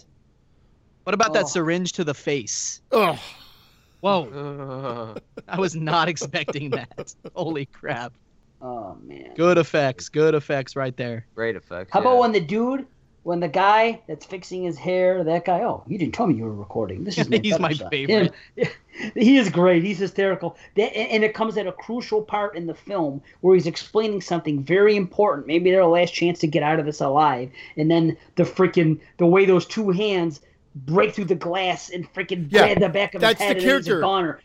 Goner. Awesome. that's the guy Were that I was guys- talking about because he's the one that he was Yeah. like saying there's the if you can get into the basement, it connects Yeah. and you can get out. The yeah, sewers? Yeah. yeah, and then that that what a great great setup, great character, and then you know, oh, just So you guys were okay with him just getting dispatched kind of simply like that? He relays his information, he's gone? You're cool with It, that? it was more tragic because of that. I was like, oh, because he's just about to give the information and you don't even get it fully. And then that happens and you're Okay. like, oh, Well, well, he He got they got Well, he gave it enough of fully, right? Yeah, he gave it. He gave No? it full. They, no, they, they, didn't know where to go. They, they Yeah, had they- to find out. they had to find the keys, right? they went They to had get to the find out keys, the but when was. Angela and the cameraman came back out, they were gonna go back downstairs with They Manu, couldn't. but Manu had already turned and everyone was charging up the stairs, so they had no choice but to go up to the penthouse. But That when kill- it happened, that kill with that guy was the only I think the only part of the movie that I was kind of like, oh, I don't know about that because it just it, it was so timely. I almost was like, and now, and then he was dead, and I was like, oh, I wish I was wrong, but it's not gonna dock it much. Uh, That's just eh, nitpick, blah. Really, I actually, I really like that. But yeah, I, I get, I can see. Again, you're coming in with fresh eyes. I've seen the movie a few times, so Okay, sure. Uh, but no, I've always loved that. I, to be honest, I just, I think just for the type of movie it is. And you're right. Yeah, definitely. It moves at such they, they fit in so much in this short running time, you guys. Like, whoa. boy, yeah, yeah. Yeah. And it wasn't just like infected slash zombies lunging at the camera. This was it was part that, but then like some revelations throughout, or you know, especially at that ending. And man, I was like, man, with such a short running time, well done with Yeah. showing everything you wanted to. That's that's great. That's the goal of a film, I think. You know? I feel like if there's one character we can Right. complain that they might have dispatched a little too quickly, it would be Manu. Just because, I mean, obviously he, I don't even think he gets bit. I think he gets like spit on. thrown. He gets thrown off the thing. He, oh, oh, No, that's Alex. minute. No, it was off screen, wasn't it? Like he It- comes it- he leaves and then he comes back and they're like, Oh, he's infected now. Right? Yeah, it was right before the last act. I feel like I perfect missed that. No, Oh, well, I mean, yeah, yeah. no. I think he was spit up on because he's fighting all the things. There's a whole badass sequence where he's he breaks the Chinese guy's neck, then he's pulling the Colombian girl off Angela, then he punches the Asian woman in the That face. That was awesome. Yeah, he's just like beating the shit out of everyone. And he was a really strong character. And then, you know, they go was to get the keys and they're going to meet up with him and he's turned. You know, but That's they perfect said they timing. No, How many it- people you want in the fucking climax? You already I have didn't two. Want him in the guy with camera climax, and but I wanted to I wanted to know more about how he turned. Is it just simply because of the saliva? Because if that's the case, then Angela really should have turned. Dude, they all turn. That was the best part of the film almost, right before they get into the thing. All of a sudden they go down to get there and she reaches over to she yells for him and she sees that cop and then freaking all of a sudden you see five infected people all looking up in that beautiful shot when they're all looking up at the same time all infected and he's one of them. I thought that was a crazy impactful scene, the timing and the presentation of it. That was a good Wow. shot. Yeah.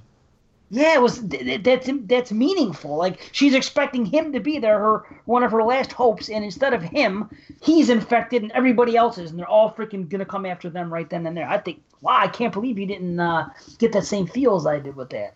Man, unbelievable. You disappoint me, Brandon.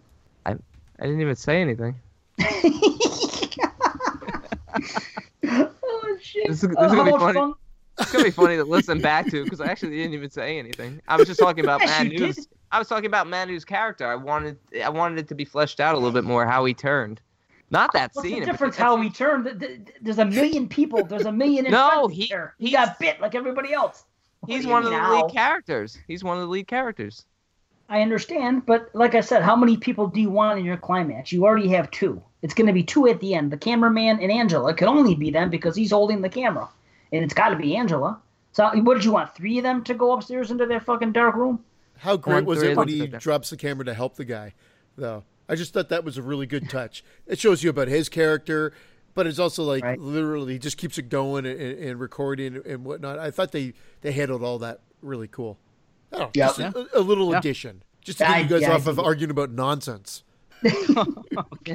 We're not arguing. I just don't understand why he wants three people in, in, in the climax. I don't think he. Come on, Christian, give a joke. because literally, Too because easy. One minute after that, they're in that room. That's why. That that's what I'm trying to get at. That No, I get like- it, but but what? How did Manu turn? See, I do feel like I missed that. Speaking to Brandon's point, I do feel like I was surprised. Like, oh, he's now one of them. And and I- you know, Dave, I think you're you're saying it happened in the scuffle. Now he's turned, and that's what you got, right? I, I just I felt like I missed it too. That- No, it had yeah. it had to go the it had to go the penthouse. We knew the minute. Yes. Oh, it's a Spanish guy. We knew immediately. Even if it's the first time watch, you know something's up. You know, to Chekhov's apartment. Yeah. Yeah, they they give you all the red herrings about the dog and the vet and, and this and that, and then but you know that the, the penthouse is is where where it has to be. But I'm saying Right, it just in terms of a in terms of a throwaway kill or a throwaway turn into a infected zombie or whatever the hell they are. Oh, you're that- saying The I shot see. itself is great. That's it's super intense. you would have rather seen him attacked in a uh, Well, he had that great fight sequence, like I was telling you, where he fought the Asian people and he fought the, the girl who was attacking Angela. I would have liked to seen him like go down fighting. I, I get it. You want to see like what happened to the guy that I was just talking about with the hands going through the door. Like in- what? in a- like in what? If, like like what if he looked up and and he was fine when she looked down, and then all of a sudden the five other infected Oh, looked up nice. and he says, "Get the hell out of here! You know, go go!" And then he just Right. fights them. You know, just something like that. You're right. Nitpick. nice I job. can see that though. Yeah, Yeah, yeah, yeah, I can- that's I Well can picture said. it. You rebounded. I'm back on the show, guys. You're back in. You're Can't back believe you're in. still After a bad about it, but review of great. Behind the Mask. How- oh, I'm so sorry. Yeah. You know, I I can't- I can't get that movie off my mind now because of like how how much you love that film. I want to be I want to be there with you. Come, All right, Come, come to enough Holding Olympia. Olympia. hands. Yeah. Come Dave, Olympia. Christian, okay, Christian, uh, ear muffet for a sec. Mouth muffet. Mouth muffet.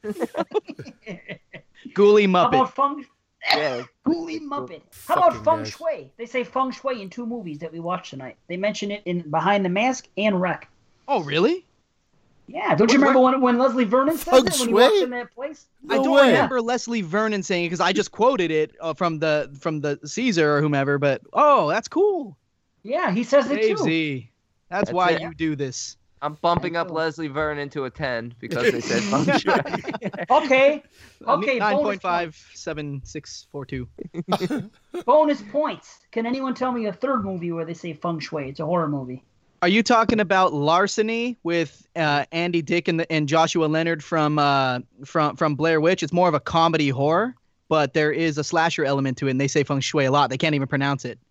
That wasn't it, but good Oh, guess. okay. well, Rosemary's Baby. But, The Boogens. no, Freddy vs. Jason. That idiot says it. Oh, nice feng shui. oh, that's awesome. Dave, I thought you were turning over a new leaf. I'm going to be so positive. Like, you're happy, but I, I see rage I'm underneath all this happiness. the rage. Oh, oh, the rage. Yeah, the plum rage. That's a, The plum rage. There's so much rage. coming. One of these days, they're all gonna know. Michael, the rage. Anyway, uh, Oh my god, I love it. what a movie. Halloween 5 speech. Halloween five. Oh, go home, Michael. Oh, it's fucking. Come on. That's awesome. Uh, the worst. Unless anyone's notes interferes, what you what what you all get what you all all y'all gangsters thinking about that ending? You know, what's your takeaway from what they discover in that sealed up apartment? And obviously, I haven't seen the other film, so I don't know what like uh, what further revelations there are. But are we all on the same page? Because I was reading some crazy people who were like trying to say some odd things that I was not getting. That there's well, I, I don't know. What, what do we all think of the ending? It's awesome. It- the whole Yeah. movie gets turned on its ass in the last 15 Yes. minutes in, in the best possible way. Yes. Exactly. In the ending, the last shot, in my opinion, is a, an iconic scene in horror. That's how It good really is. It really is. It has become Yeah. that over the last decade or so. We Definitely. know. Yeah. Good call. So can, can I run? Can I run by you what I what I think was going on in the ending, and you can tell me if if I'm accurate? Is it a deconstruction of the infected No. zombie? Okay, no. Actually, you know what? Get get ready for that. No. Uh, so what I got from it was that they discover that over in Portugal. Uh, so they get in that they bust up in that sealed apartment and they they're looking on the wall see the see all the, the psychopathic uh, you know everything's plastered to the walls the the news articles they see over in Portugal which you guys is only 250 miles away from Spain and they find through evidence all over the apartment that there was a demon possession case that had gotten some media attention a big deal and then we find out that the man who lives in that sealed up apartment, who they mentioned earlier in the film, Chekhov's sealed apartment, was involved in that case. And he kidnapped that possessed girl named Tristana. And yeah, do you like my little accent there? Yeah, Tristana. job. And uh, yeah. The Tristana Medeiros. oh, Tristana Medeiros. And yeah, I don't and think so- she's kidnapped, though. well, I'll oh, well, interrupt okay. Here's the reason I think so. Uh, well, okay, maybe not, but at least he took her there, got her there somehow, and he began experimenting on her so he could discover the biological cause of, and then the big twist this isn't a virus that's just mere zombies, this is demon possession.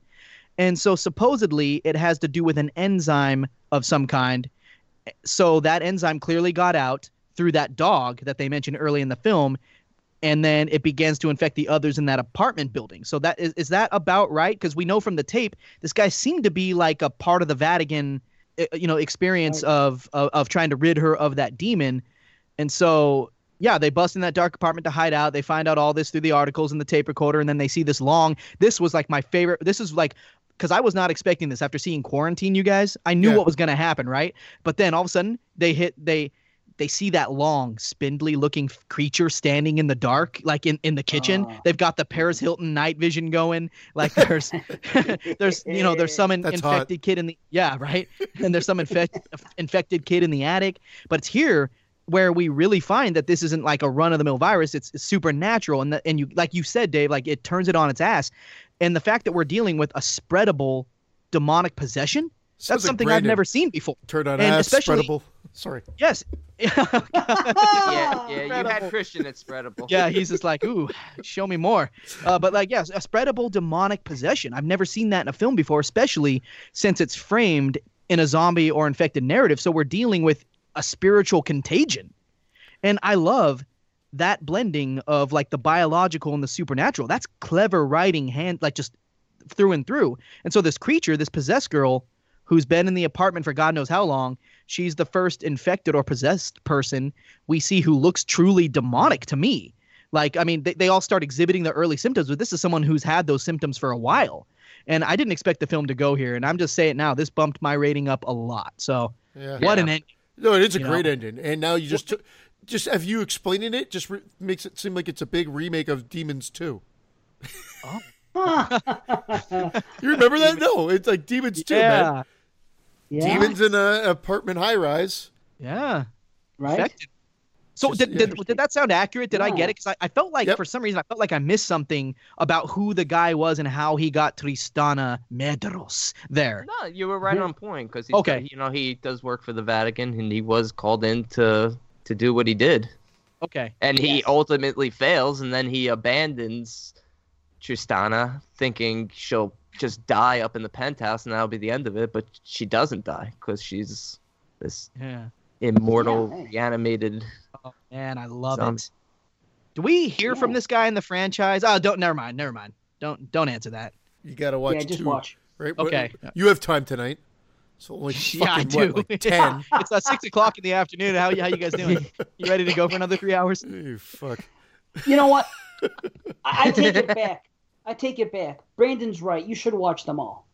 You should watch them all. It- There's nothing wrong with that. So I should Okay. watch 3 and 4 now? Yeah, oh yeah, absolutely. They should be seen. Yeah. But I'm saying it's not the end of the world if you only just see one and two, because I have one and two on a very high level. Yeah. And I don't have three and four there. That's all No, I'm saying. I, agree, I agree with Dave that one and two are the best, but just as mm-hmm. a whole franchise, they're all like strong. Yeah, I mean, three has comedy going on in it that I wish they didn't, and they halfway through the movie they abandoned the found footage thing, but it's good oh, for prequel. Yeah, and and four is completely Abandoned? different, and it's just I only saw it once and I liked it, and I just don't remember a lot about it, so it didn't have an impact on It's me. like behind the So- mask. It just abandons it for the last act. Yeah. Wait, so what do you wait? that- no, that's funny. But I was that's funny, man. But I was just gonna I was just gonna ask what what what do you think would have been different if we didn't get the immediacy of the first person perspective and POV in this film, and it, it instead had been you know the omniscient third person kind of more traditional like uh, filming style. Do you think that would have worked with this one? With this one? No, no, I agree. I think I the- agree. The the charm of it is that it Yeah. that it's it's frantic and it seems realistic as hell. Like in the conversations that that that occur between the reporter and her cameraman, everything seems genuine, and there there's certain sequences that seem like they're one long shot. I mean, it's edited perfectly. Maybe there were some long shots that were and it- the execution just happened to fall into place, but. No, it, I think it has to be found footage. I think this is like a, you know, uh, what's the word? I'm looking like a tentpole movie in, in, in, in the in the subgenre, if you will. A tadpole? A tadpole, yes, Tadpole movie. yes. There, there was a frog in this? A small frog. asshole. Infected tadpoles. what a fucking ass. nice. Christian's not even mincing words. Yeah. no. It- like that part when they rewind. You know how cool that is? When after they kill the lady, Yeah. she's like, "Rewind! I want to see it." I love that. You don't see that in a found footage movie. You know what I mean? Not not that way. It's see just Spaceballs. Space. See, your Schwartz is as big as mine. You don't remember Or that? the re- or the remake of Funny Games. okay. Maybe they did, but not not in found footage. Come No. on, man. You know, it's done perfectly here. You guys agree that that, that it, w- it would be harmed? It, w- it wouldn't be as impactful if it was filmed third person style. Yeah. No, I, I I totally agree. Even though at times it's a, it's a little shaky, that's that's what it has That's to be. That's fine. Yeah, Fine. that's what it has to be. I said it Yeah. before. It's like one of my favorite found footage movies. Yeah. It's you know it's right up there with me with uh with Cloverfield. Oh, I love Oh. that. Yeah. That's a great movie too. Yeah. See, but this movie, much like Cloverfield, you truly do feel like you are in the protagonist's shoes. But Exactly.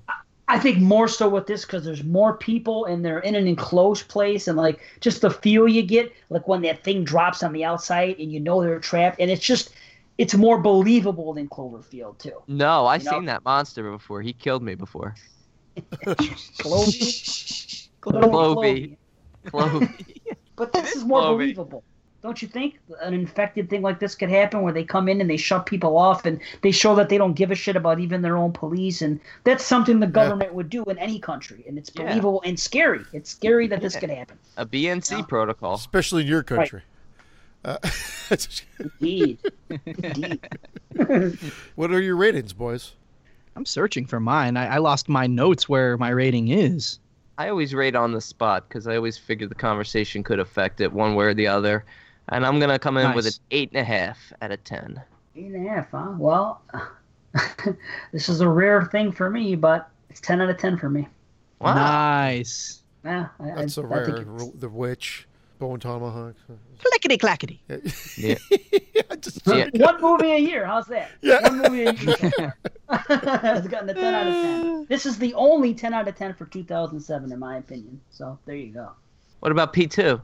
Uh, that's an that's an eight. I really did like it. Yeah. Yeah, that's a good one. It's a I my Christmas saw. rotation. I have. I haven't seen P one yet, so. Go back into the uh, archives of the show. He's cracked that joke on various different movies. Not necessarily P one, P two, but any any movie with a number in the title.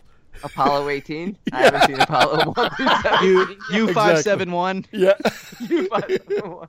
He's like, I gotta watch all. It's all gonna take me forever to catch up on the U movies. Yeah. The U series. You get yes. it. You get it. That's a nine out of ten for me. Nice, nice, nine out of ten. So 10, 8.5.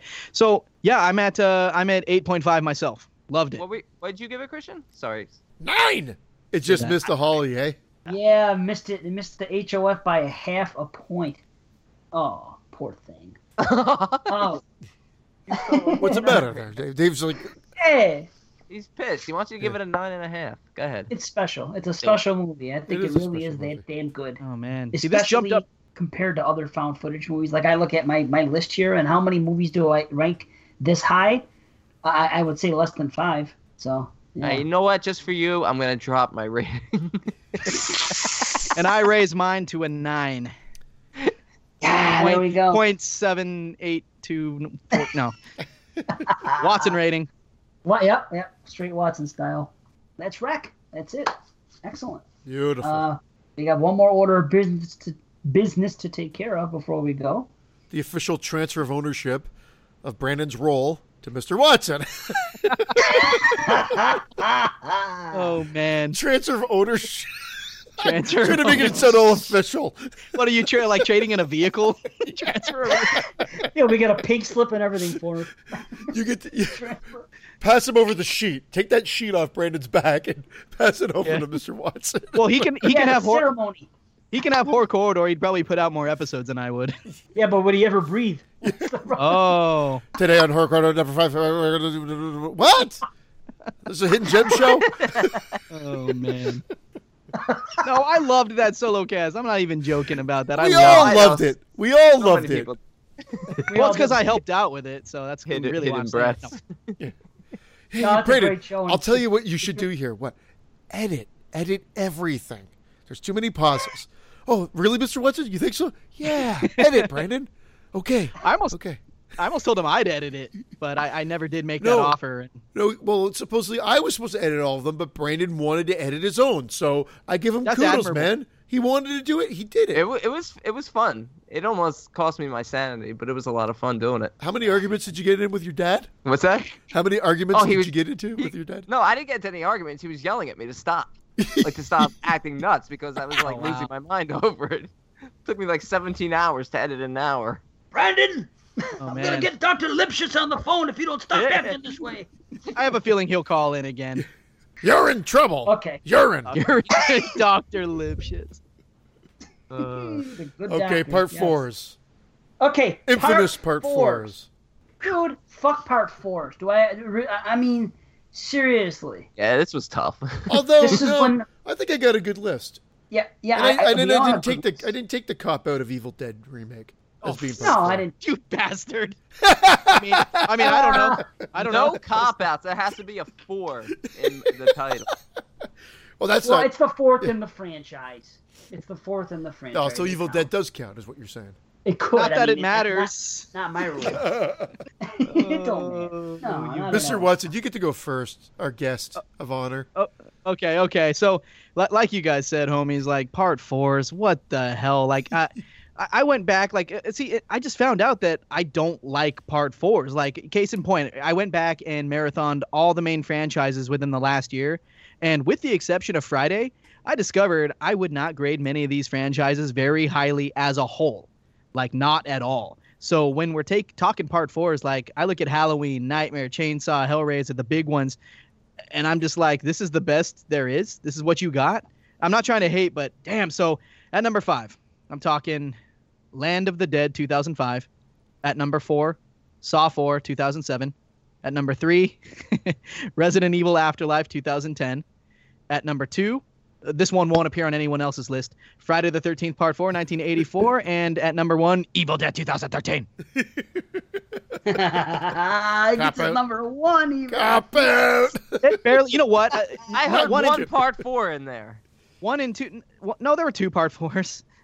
Saw four and Friday four, but like, I don't know. One and two were interchangeable, honestly, because I love Friday four, uh, but I I will watch Evil Dead 2013 more, so that it's like the thing like, oh God, I love part four of Friday the 13th so much, but I will watch Evil Dead more and I like it about as much, and it's like, eh, I watch this one more. It's number one. And plus, it might get people talking because there were some discussions on on your uh, Facebook page about that, and I was like, I'm in. Hey, No, Hmm. good all list, right, good man, list. Nice. And I knew Yeah. someone was going to do the Evil Dead thing, so I figured I'd, I'd try to shit on it right at the beginning. Boy. I'll start. I'll go next, and I, you know what? I'll start with my number one because that's not a surprise. So my number one is Friday the Thirteenth Part Four. What? Yeah. Number two, Hellraiser Four or Hell- Hellraiser Bloodline. Number three, Saw Four. Uh, number four, Nightmare on Elm Street Four. Number five, Land of the Dead. Wow. And I do have I do have Nightmare on Elm Street four in there because as much Wow. as it's a big rock video, Freddy movie, uh, I still get some enjoyment from it. It'll piss me off, but I still have fond memories and nostalgia. Member berries or whatever the fuck you guys were trying to feed me earlier definitely play heavy into that movie. Which the Void doesn't have, by the way. Dingleberries. But Christian, didn't you talk a lot of crap about Friday 4 on TGIF 13? Nightmare four, Nightmare four, not Friday. Nightmare 4, that's what I meant. Not Friday 4, never. I meant, I meant Friday 4, or jeez, I meant Friday 4, not Friday the 13th 4. No, Nightmare 4. Nightmare Didn't you talk four. like some major. I like, was bull- shitting on the whole time, and at You the end, I'm were. like, at the end, I'm like, eh, You made know me what? hate that movie. And I already didn't Oh. like it. No, I already didn't like it that But much. I, look no, at I what already we was had just to like, pick- meh. look at what we had to pick out of. And actually, and Right. I know you hate Halloween four, and Dave, I know you can't stand Halloween four either. But actually, I probably had would have had Halloween four in there because I loved that movie when I was younger. When I was fourteen and I saw it in Oh, the yeah. theater. I went nuts, especially for that ending. If that ending with Jamie holding those scissors doesn't make you like doesn't send chills up your back with the music the way it kicks in and him going no, No, no, no, Yeah. no. That's all I can do is laugh at that. No, Christian, that's it. Yeah, I, But Well. I, I I bumped it for pretty much Nightmare on Elm Street. Oh, excuse me. I'll tell you what.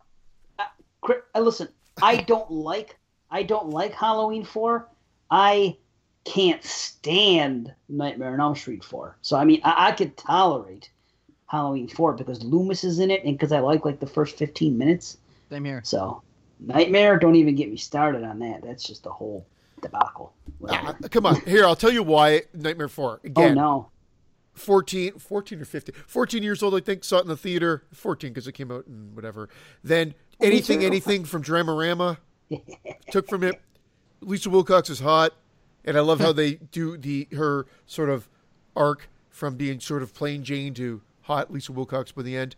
And uh, there are some interesting kills. Freddy's way too much in the spotlight, and of course, in, in, in bright light. He's a game show host from hell at this point, and the one-liners are bad, but they only get worse from this point on. Maybe five is worse, six is even worse, I disagree with all of that. I think four is the, the, the epitome of, uh, of his worst. no, no, no. But you, you have to watch Freddy's Dead again. I'll watched- get you, my pretty, no. and your little soul too. Oh, I know. So bad. It's so bad. It- it is ridiculous. It is ridiculous. But but Nightmare Four, they did everything that was great about three, and they turned it up to eleven and destroyed it. Instead of taking the ball and running with it, they ran it into the ground. It was and- and the the plot was so nonsensical that you would think that an eight year old girl wrote it. It's just oh, the Rick, worst. you little writing. meatball. I love soul food. I'm okay Oh, with that. That's my favorite line. It is funny. It, it, It it is. is. a- It is funny. Sayonara, Rick, son. I, I got, really oh, didn't- It, it's awful. Oh, I really didn't think he'd have it on his list just because of ma- the mad shit he talked about it. But then at the very end, I'm like, you know what? That wasn't that bad. And Vince is like, what the fuck? You shit on the movie the whole oh time. Oh God, Vince rocks. I remember. I remember. I was sad about it. I'm like, oh, I thought he was gonna come down like I do on it, and at the end he flaked out on me. so I felt the same That's way. what I do. So ask asked my wife. Nice. She thought I was going to come down and then I just flake out. Whoa. hey. Hey now. Mine's easy because there's a one, and then just like I said earlier, the next four, they're, they're not in any order. So same it's thing. four. It's obvious. Part one is Friday the Thirteenth, the final chapter, of course. Now the next four, uh, like I said, they're, they're not really five, four, three, and two, and uh, I I don't feel comfortable having any of these as my number two. But that's just how fucked up part fours are. So uh, my my other four are Saw four, Scream four, Phantasm four, and Ju-on the Grudge two, which is the fourth in that series. That was a cop. But that's worse than Evil Dead remake. How is that's, that a that's the number two. in that order? Two on the Grudge too. I like that. That's the fourth. I actually didn't know that because I, I don't. I've never seen any from that series except for, no, not even the first one. Oh my God! And I know you love that one, Dave. That's that whole franchise. I got to check it out. But it's like it's like Leprechaun five, Leprechaun in the Hood one. no, Scream 4 pissed me off too when I first saw it. Like I just hated that movie within a movie within a movie within a movie within a movie opening. It just I was like, oh fuck off! You're not that smart. Come on, like just make a movie. Scream Yeah. Scream That. Four irked the shit out of me. it's smarter than Behind the Mask. It's a great movie. Wait, It's not Never smarter mind. than Behind the Mask. And Oh. and I was thinking about. Saw Bloody Four. As fuck. Saw 4 is just good fun. Like, Saw 4 to me is like Friday the 13th 4 in a sense. Like, you know what? I w- rewatched it for this show, to be honest. And I'm like, it's a fun movie, man. I just, because I'm like, how are they going to do 4 after the guy dies? And I thought they did a great Right? job of of continuing the Storyline? story. Mm-hmm. I thought they did a A great bit- job with it. Not only Not that, even they so set much it up for the rest of the rest of the franchise, really. Right. Part four And- is and they were smart as fuck because they have it running concurrently with three, which makes sense Yeah. how they could do it. Which was awesome. I remember the first time I saw it going like, holy shit, that's where they're going. Yeah. And then I debunked it. Next time I saw it, I'm like, there's no way this could have happened. So I didn't watch it for years. I didn't like it. And then I came back to it a few years back and watched it again and was able to explain it all away. I said, okay, now I like this movie again. You were very angry those few years though, that you're like, Fuck Saw 4, man! Fuck, I'm not going back. I can't explain it. That could Now, then currently run a the banana- motherfucker. yeah. I don't know why you're like was show. so angry. Well, angry. Like, Nah, do I no get to read my for- list or no? Oh, yes. Uh, yeah, please No. do. Should I just go home? no, wait, wait, wait, wait, wait. Wait. Go home, Michael. My number one is Jaws four. Fuck you. Yeah, I'm kidding. Yeah, okay. Friday four. Friday four. Friday four was my number one. Then I have Saw four, Scream four, Nightmare four, and Children of the Corn four. I actually like that one. Gathering? Yeah, oh, oh, interesting. I, I like it better than Hellraiser four or No, Halloween. See, you guys are four. fucked. Hell, Hellraiser 4, although even the director obviously didn't believe in his project because he dropped his name from it, is a it's much better. I like I said, it's my third favorite in that franchise. I like the be- I like the flashbacks. I don't like when it's all in space, which is pretty much the rest of the movie. I don't know. There's three. There's three timelines. There's there's present, there's past, and there's future. It's the best. And Leprechaun. the best It's all over. it's the best icon in space movie we've gotten so far. Got to give it credit where credit's due. Do you Not think it's better including than it. Jason X? Yeah, Oh, I do. I'm yeah. not a J- I'm not a Jason X fan, but I don't think that. I don't know. They're probably about the same to me. But nah, I'm to giving it to Jason. Leprechaun in space. No, I or never saw that. Critters Four or whatever. Which one? That You in took me space. space gold. Oh, Fuck off, um, Willow. forgot. Forgot. Fuck off, Willow. Willow. We had the Wicket. votes. We had the votes from the listeners. Oh yeah, We got a yeah. bunch of Shoot, votes. shoot him to for us. the, yeah, for the best part four. So check it out. One, two, three, four, five, six. There is a tie for third place. So there's actually going to be six movies in this. So fit, eh, fifth place is Hellraiser. Ah!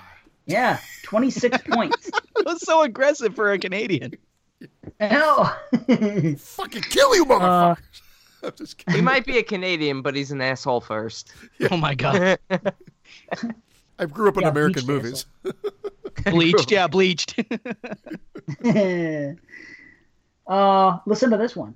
Number four, kind of a surprise. Bride of Chucky. No, I I knew people love that oh one. wow. They do. I know, not me. Okay. Listeners okay. do not. Here, here's a tie for third place. Both of them with 44 points. Scream 4 and Nightmare on Elm Street 4. Buddha boosh. Yeah, and then Snooch to the nooch. number two, number two is Halloween 4. Wow. 54. Yeah, I know. Wowzers. With 54. BC points. did not like that. BC No. was like, "What's with all this Halloween for?" And I'm just like, "My Yeah. gangster." I don't. I'm s- I'm sorry. That's a, that's a legit choice, guys. It's like more And Rob girls. Zombie Halloween. yeah. Yeah, boy, oh boy. And now, first, with many more points than everything else, 91 points. Friday the 13th, the final chapter. The undisputed best part four in ho- horror history. Well deserved. Unless you I actually consider agree. Evil Dead 4. The, No, I actually agree. Despite my uh, despite my list there, I, I really do. So like from know just a sheer shits and giggles, like I love that term. We use it a lot on the show. Uh, sequel, it just ramped everything up. It, it ramped up the gore. Jason was iconic at this point. I mean, it's just a fun movie. And, and again, we shit on it, and I can't believe Gordon commits suicide. But I mean, other than that, everything, it's just a great movie. Can't suicide, believe, eh? can't believe he can't believe he Gordoned himself. Yeah, poor bastard. Bastard. Love it. Love it. And you know what? That's all that got the votes. Uh, only one came close. Saw 4 would have finished uh, in sixth place with 18 Oh, points. okay. So, but yeah, yeah. Friday does it. In Evil Dead, this is a strange story, but every time I've watched Evil Dead, except for the first time in the theater, I've watched it like three times since, and every time it makes me tired.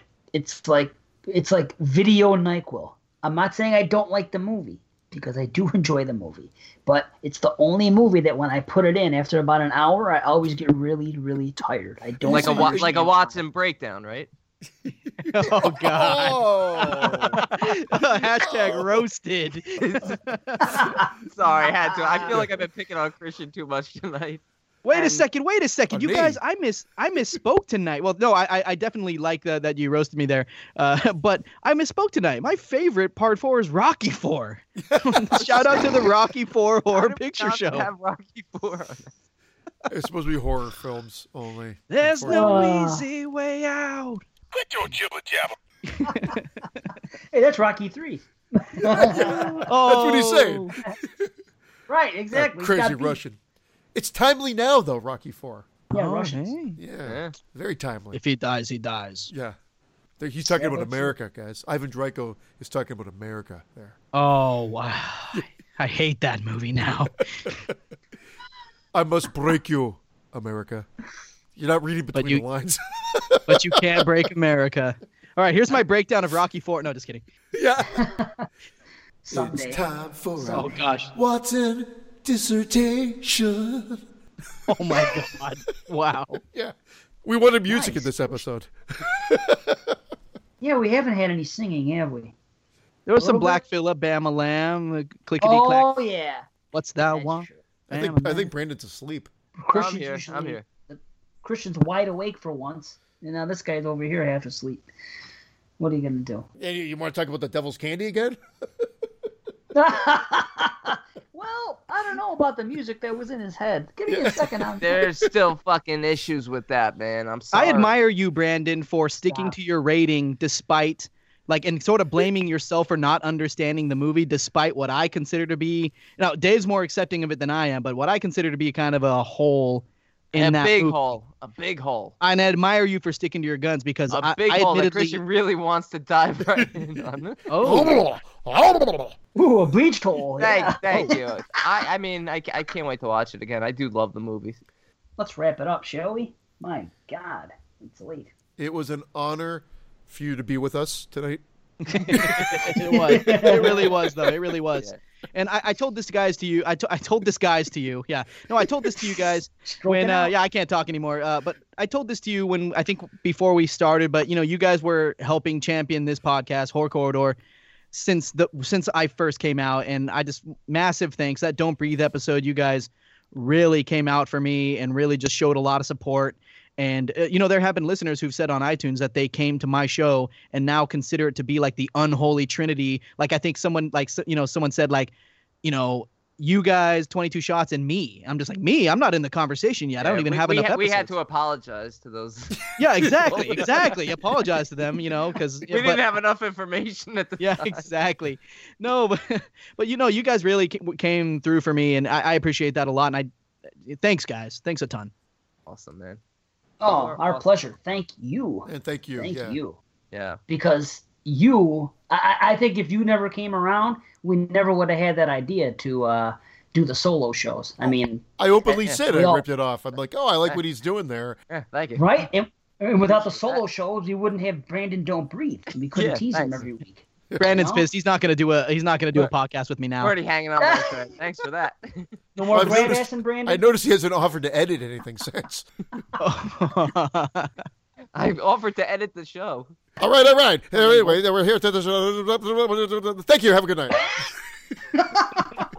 Nice. Uh, I think I, I think I'll you know just um, mirror what Christian said and says and just say the the pleasure was was all yours. Um, Thank you, thank you. Yeah. Thanks. Much appreciate. Why, uh, why don't you give us? Why don't you pimp some shit on the way out before I go into our our pimping at the end?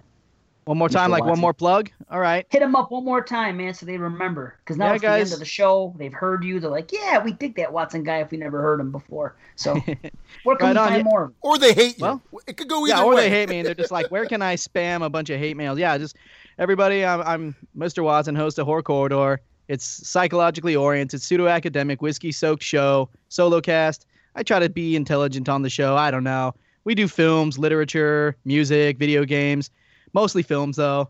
Find the Horror Corridor group page on Facebook. Join that. Don't. There's one you can like. That's not me. Don't like it. Just like it in your head.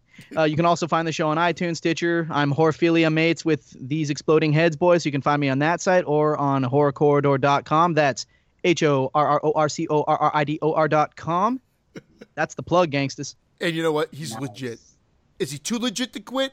Remains to be Sometimes. seen. But I will tell you this: it's a fucking entertaining show. I don't do solo casts. This guy's got it. I've listened to every episode. Can't wait for his next one to come out. Thanks for being on our show. Thank you, sir. Yes. What? Yes. I can't Well be said. sincere. Like Brandon's laughing at me.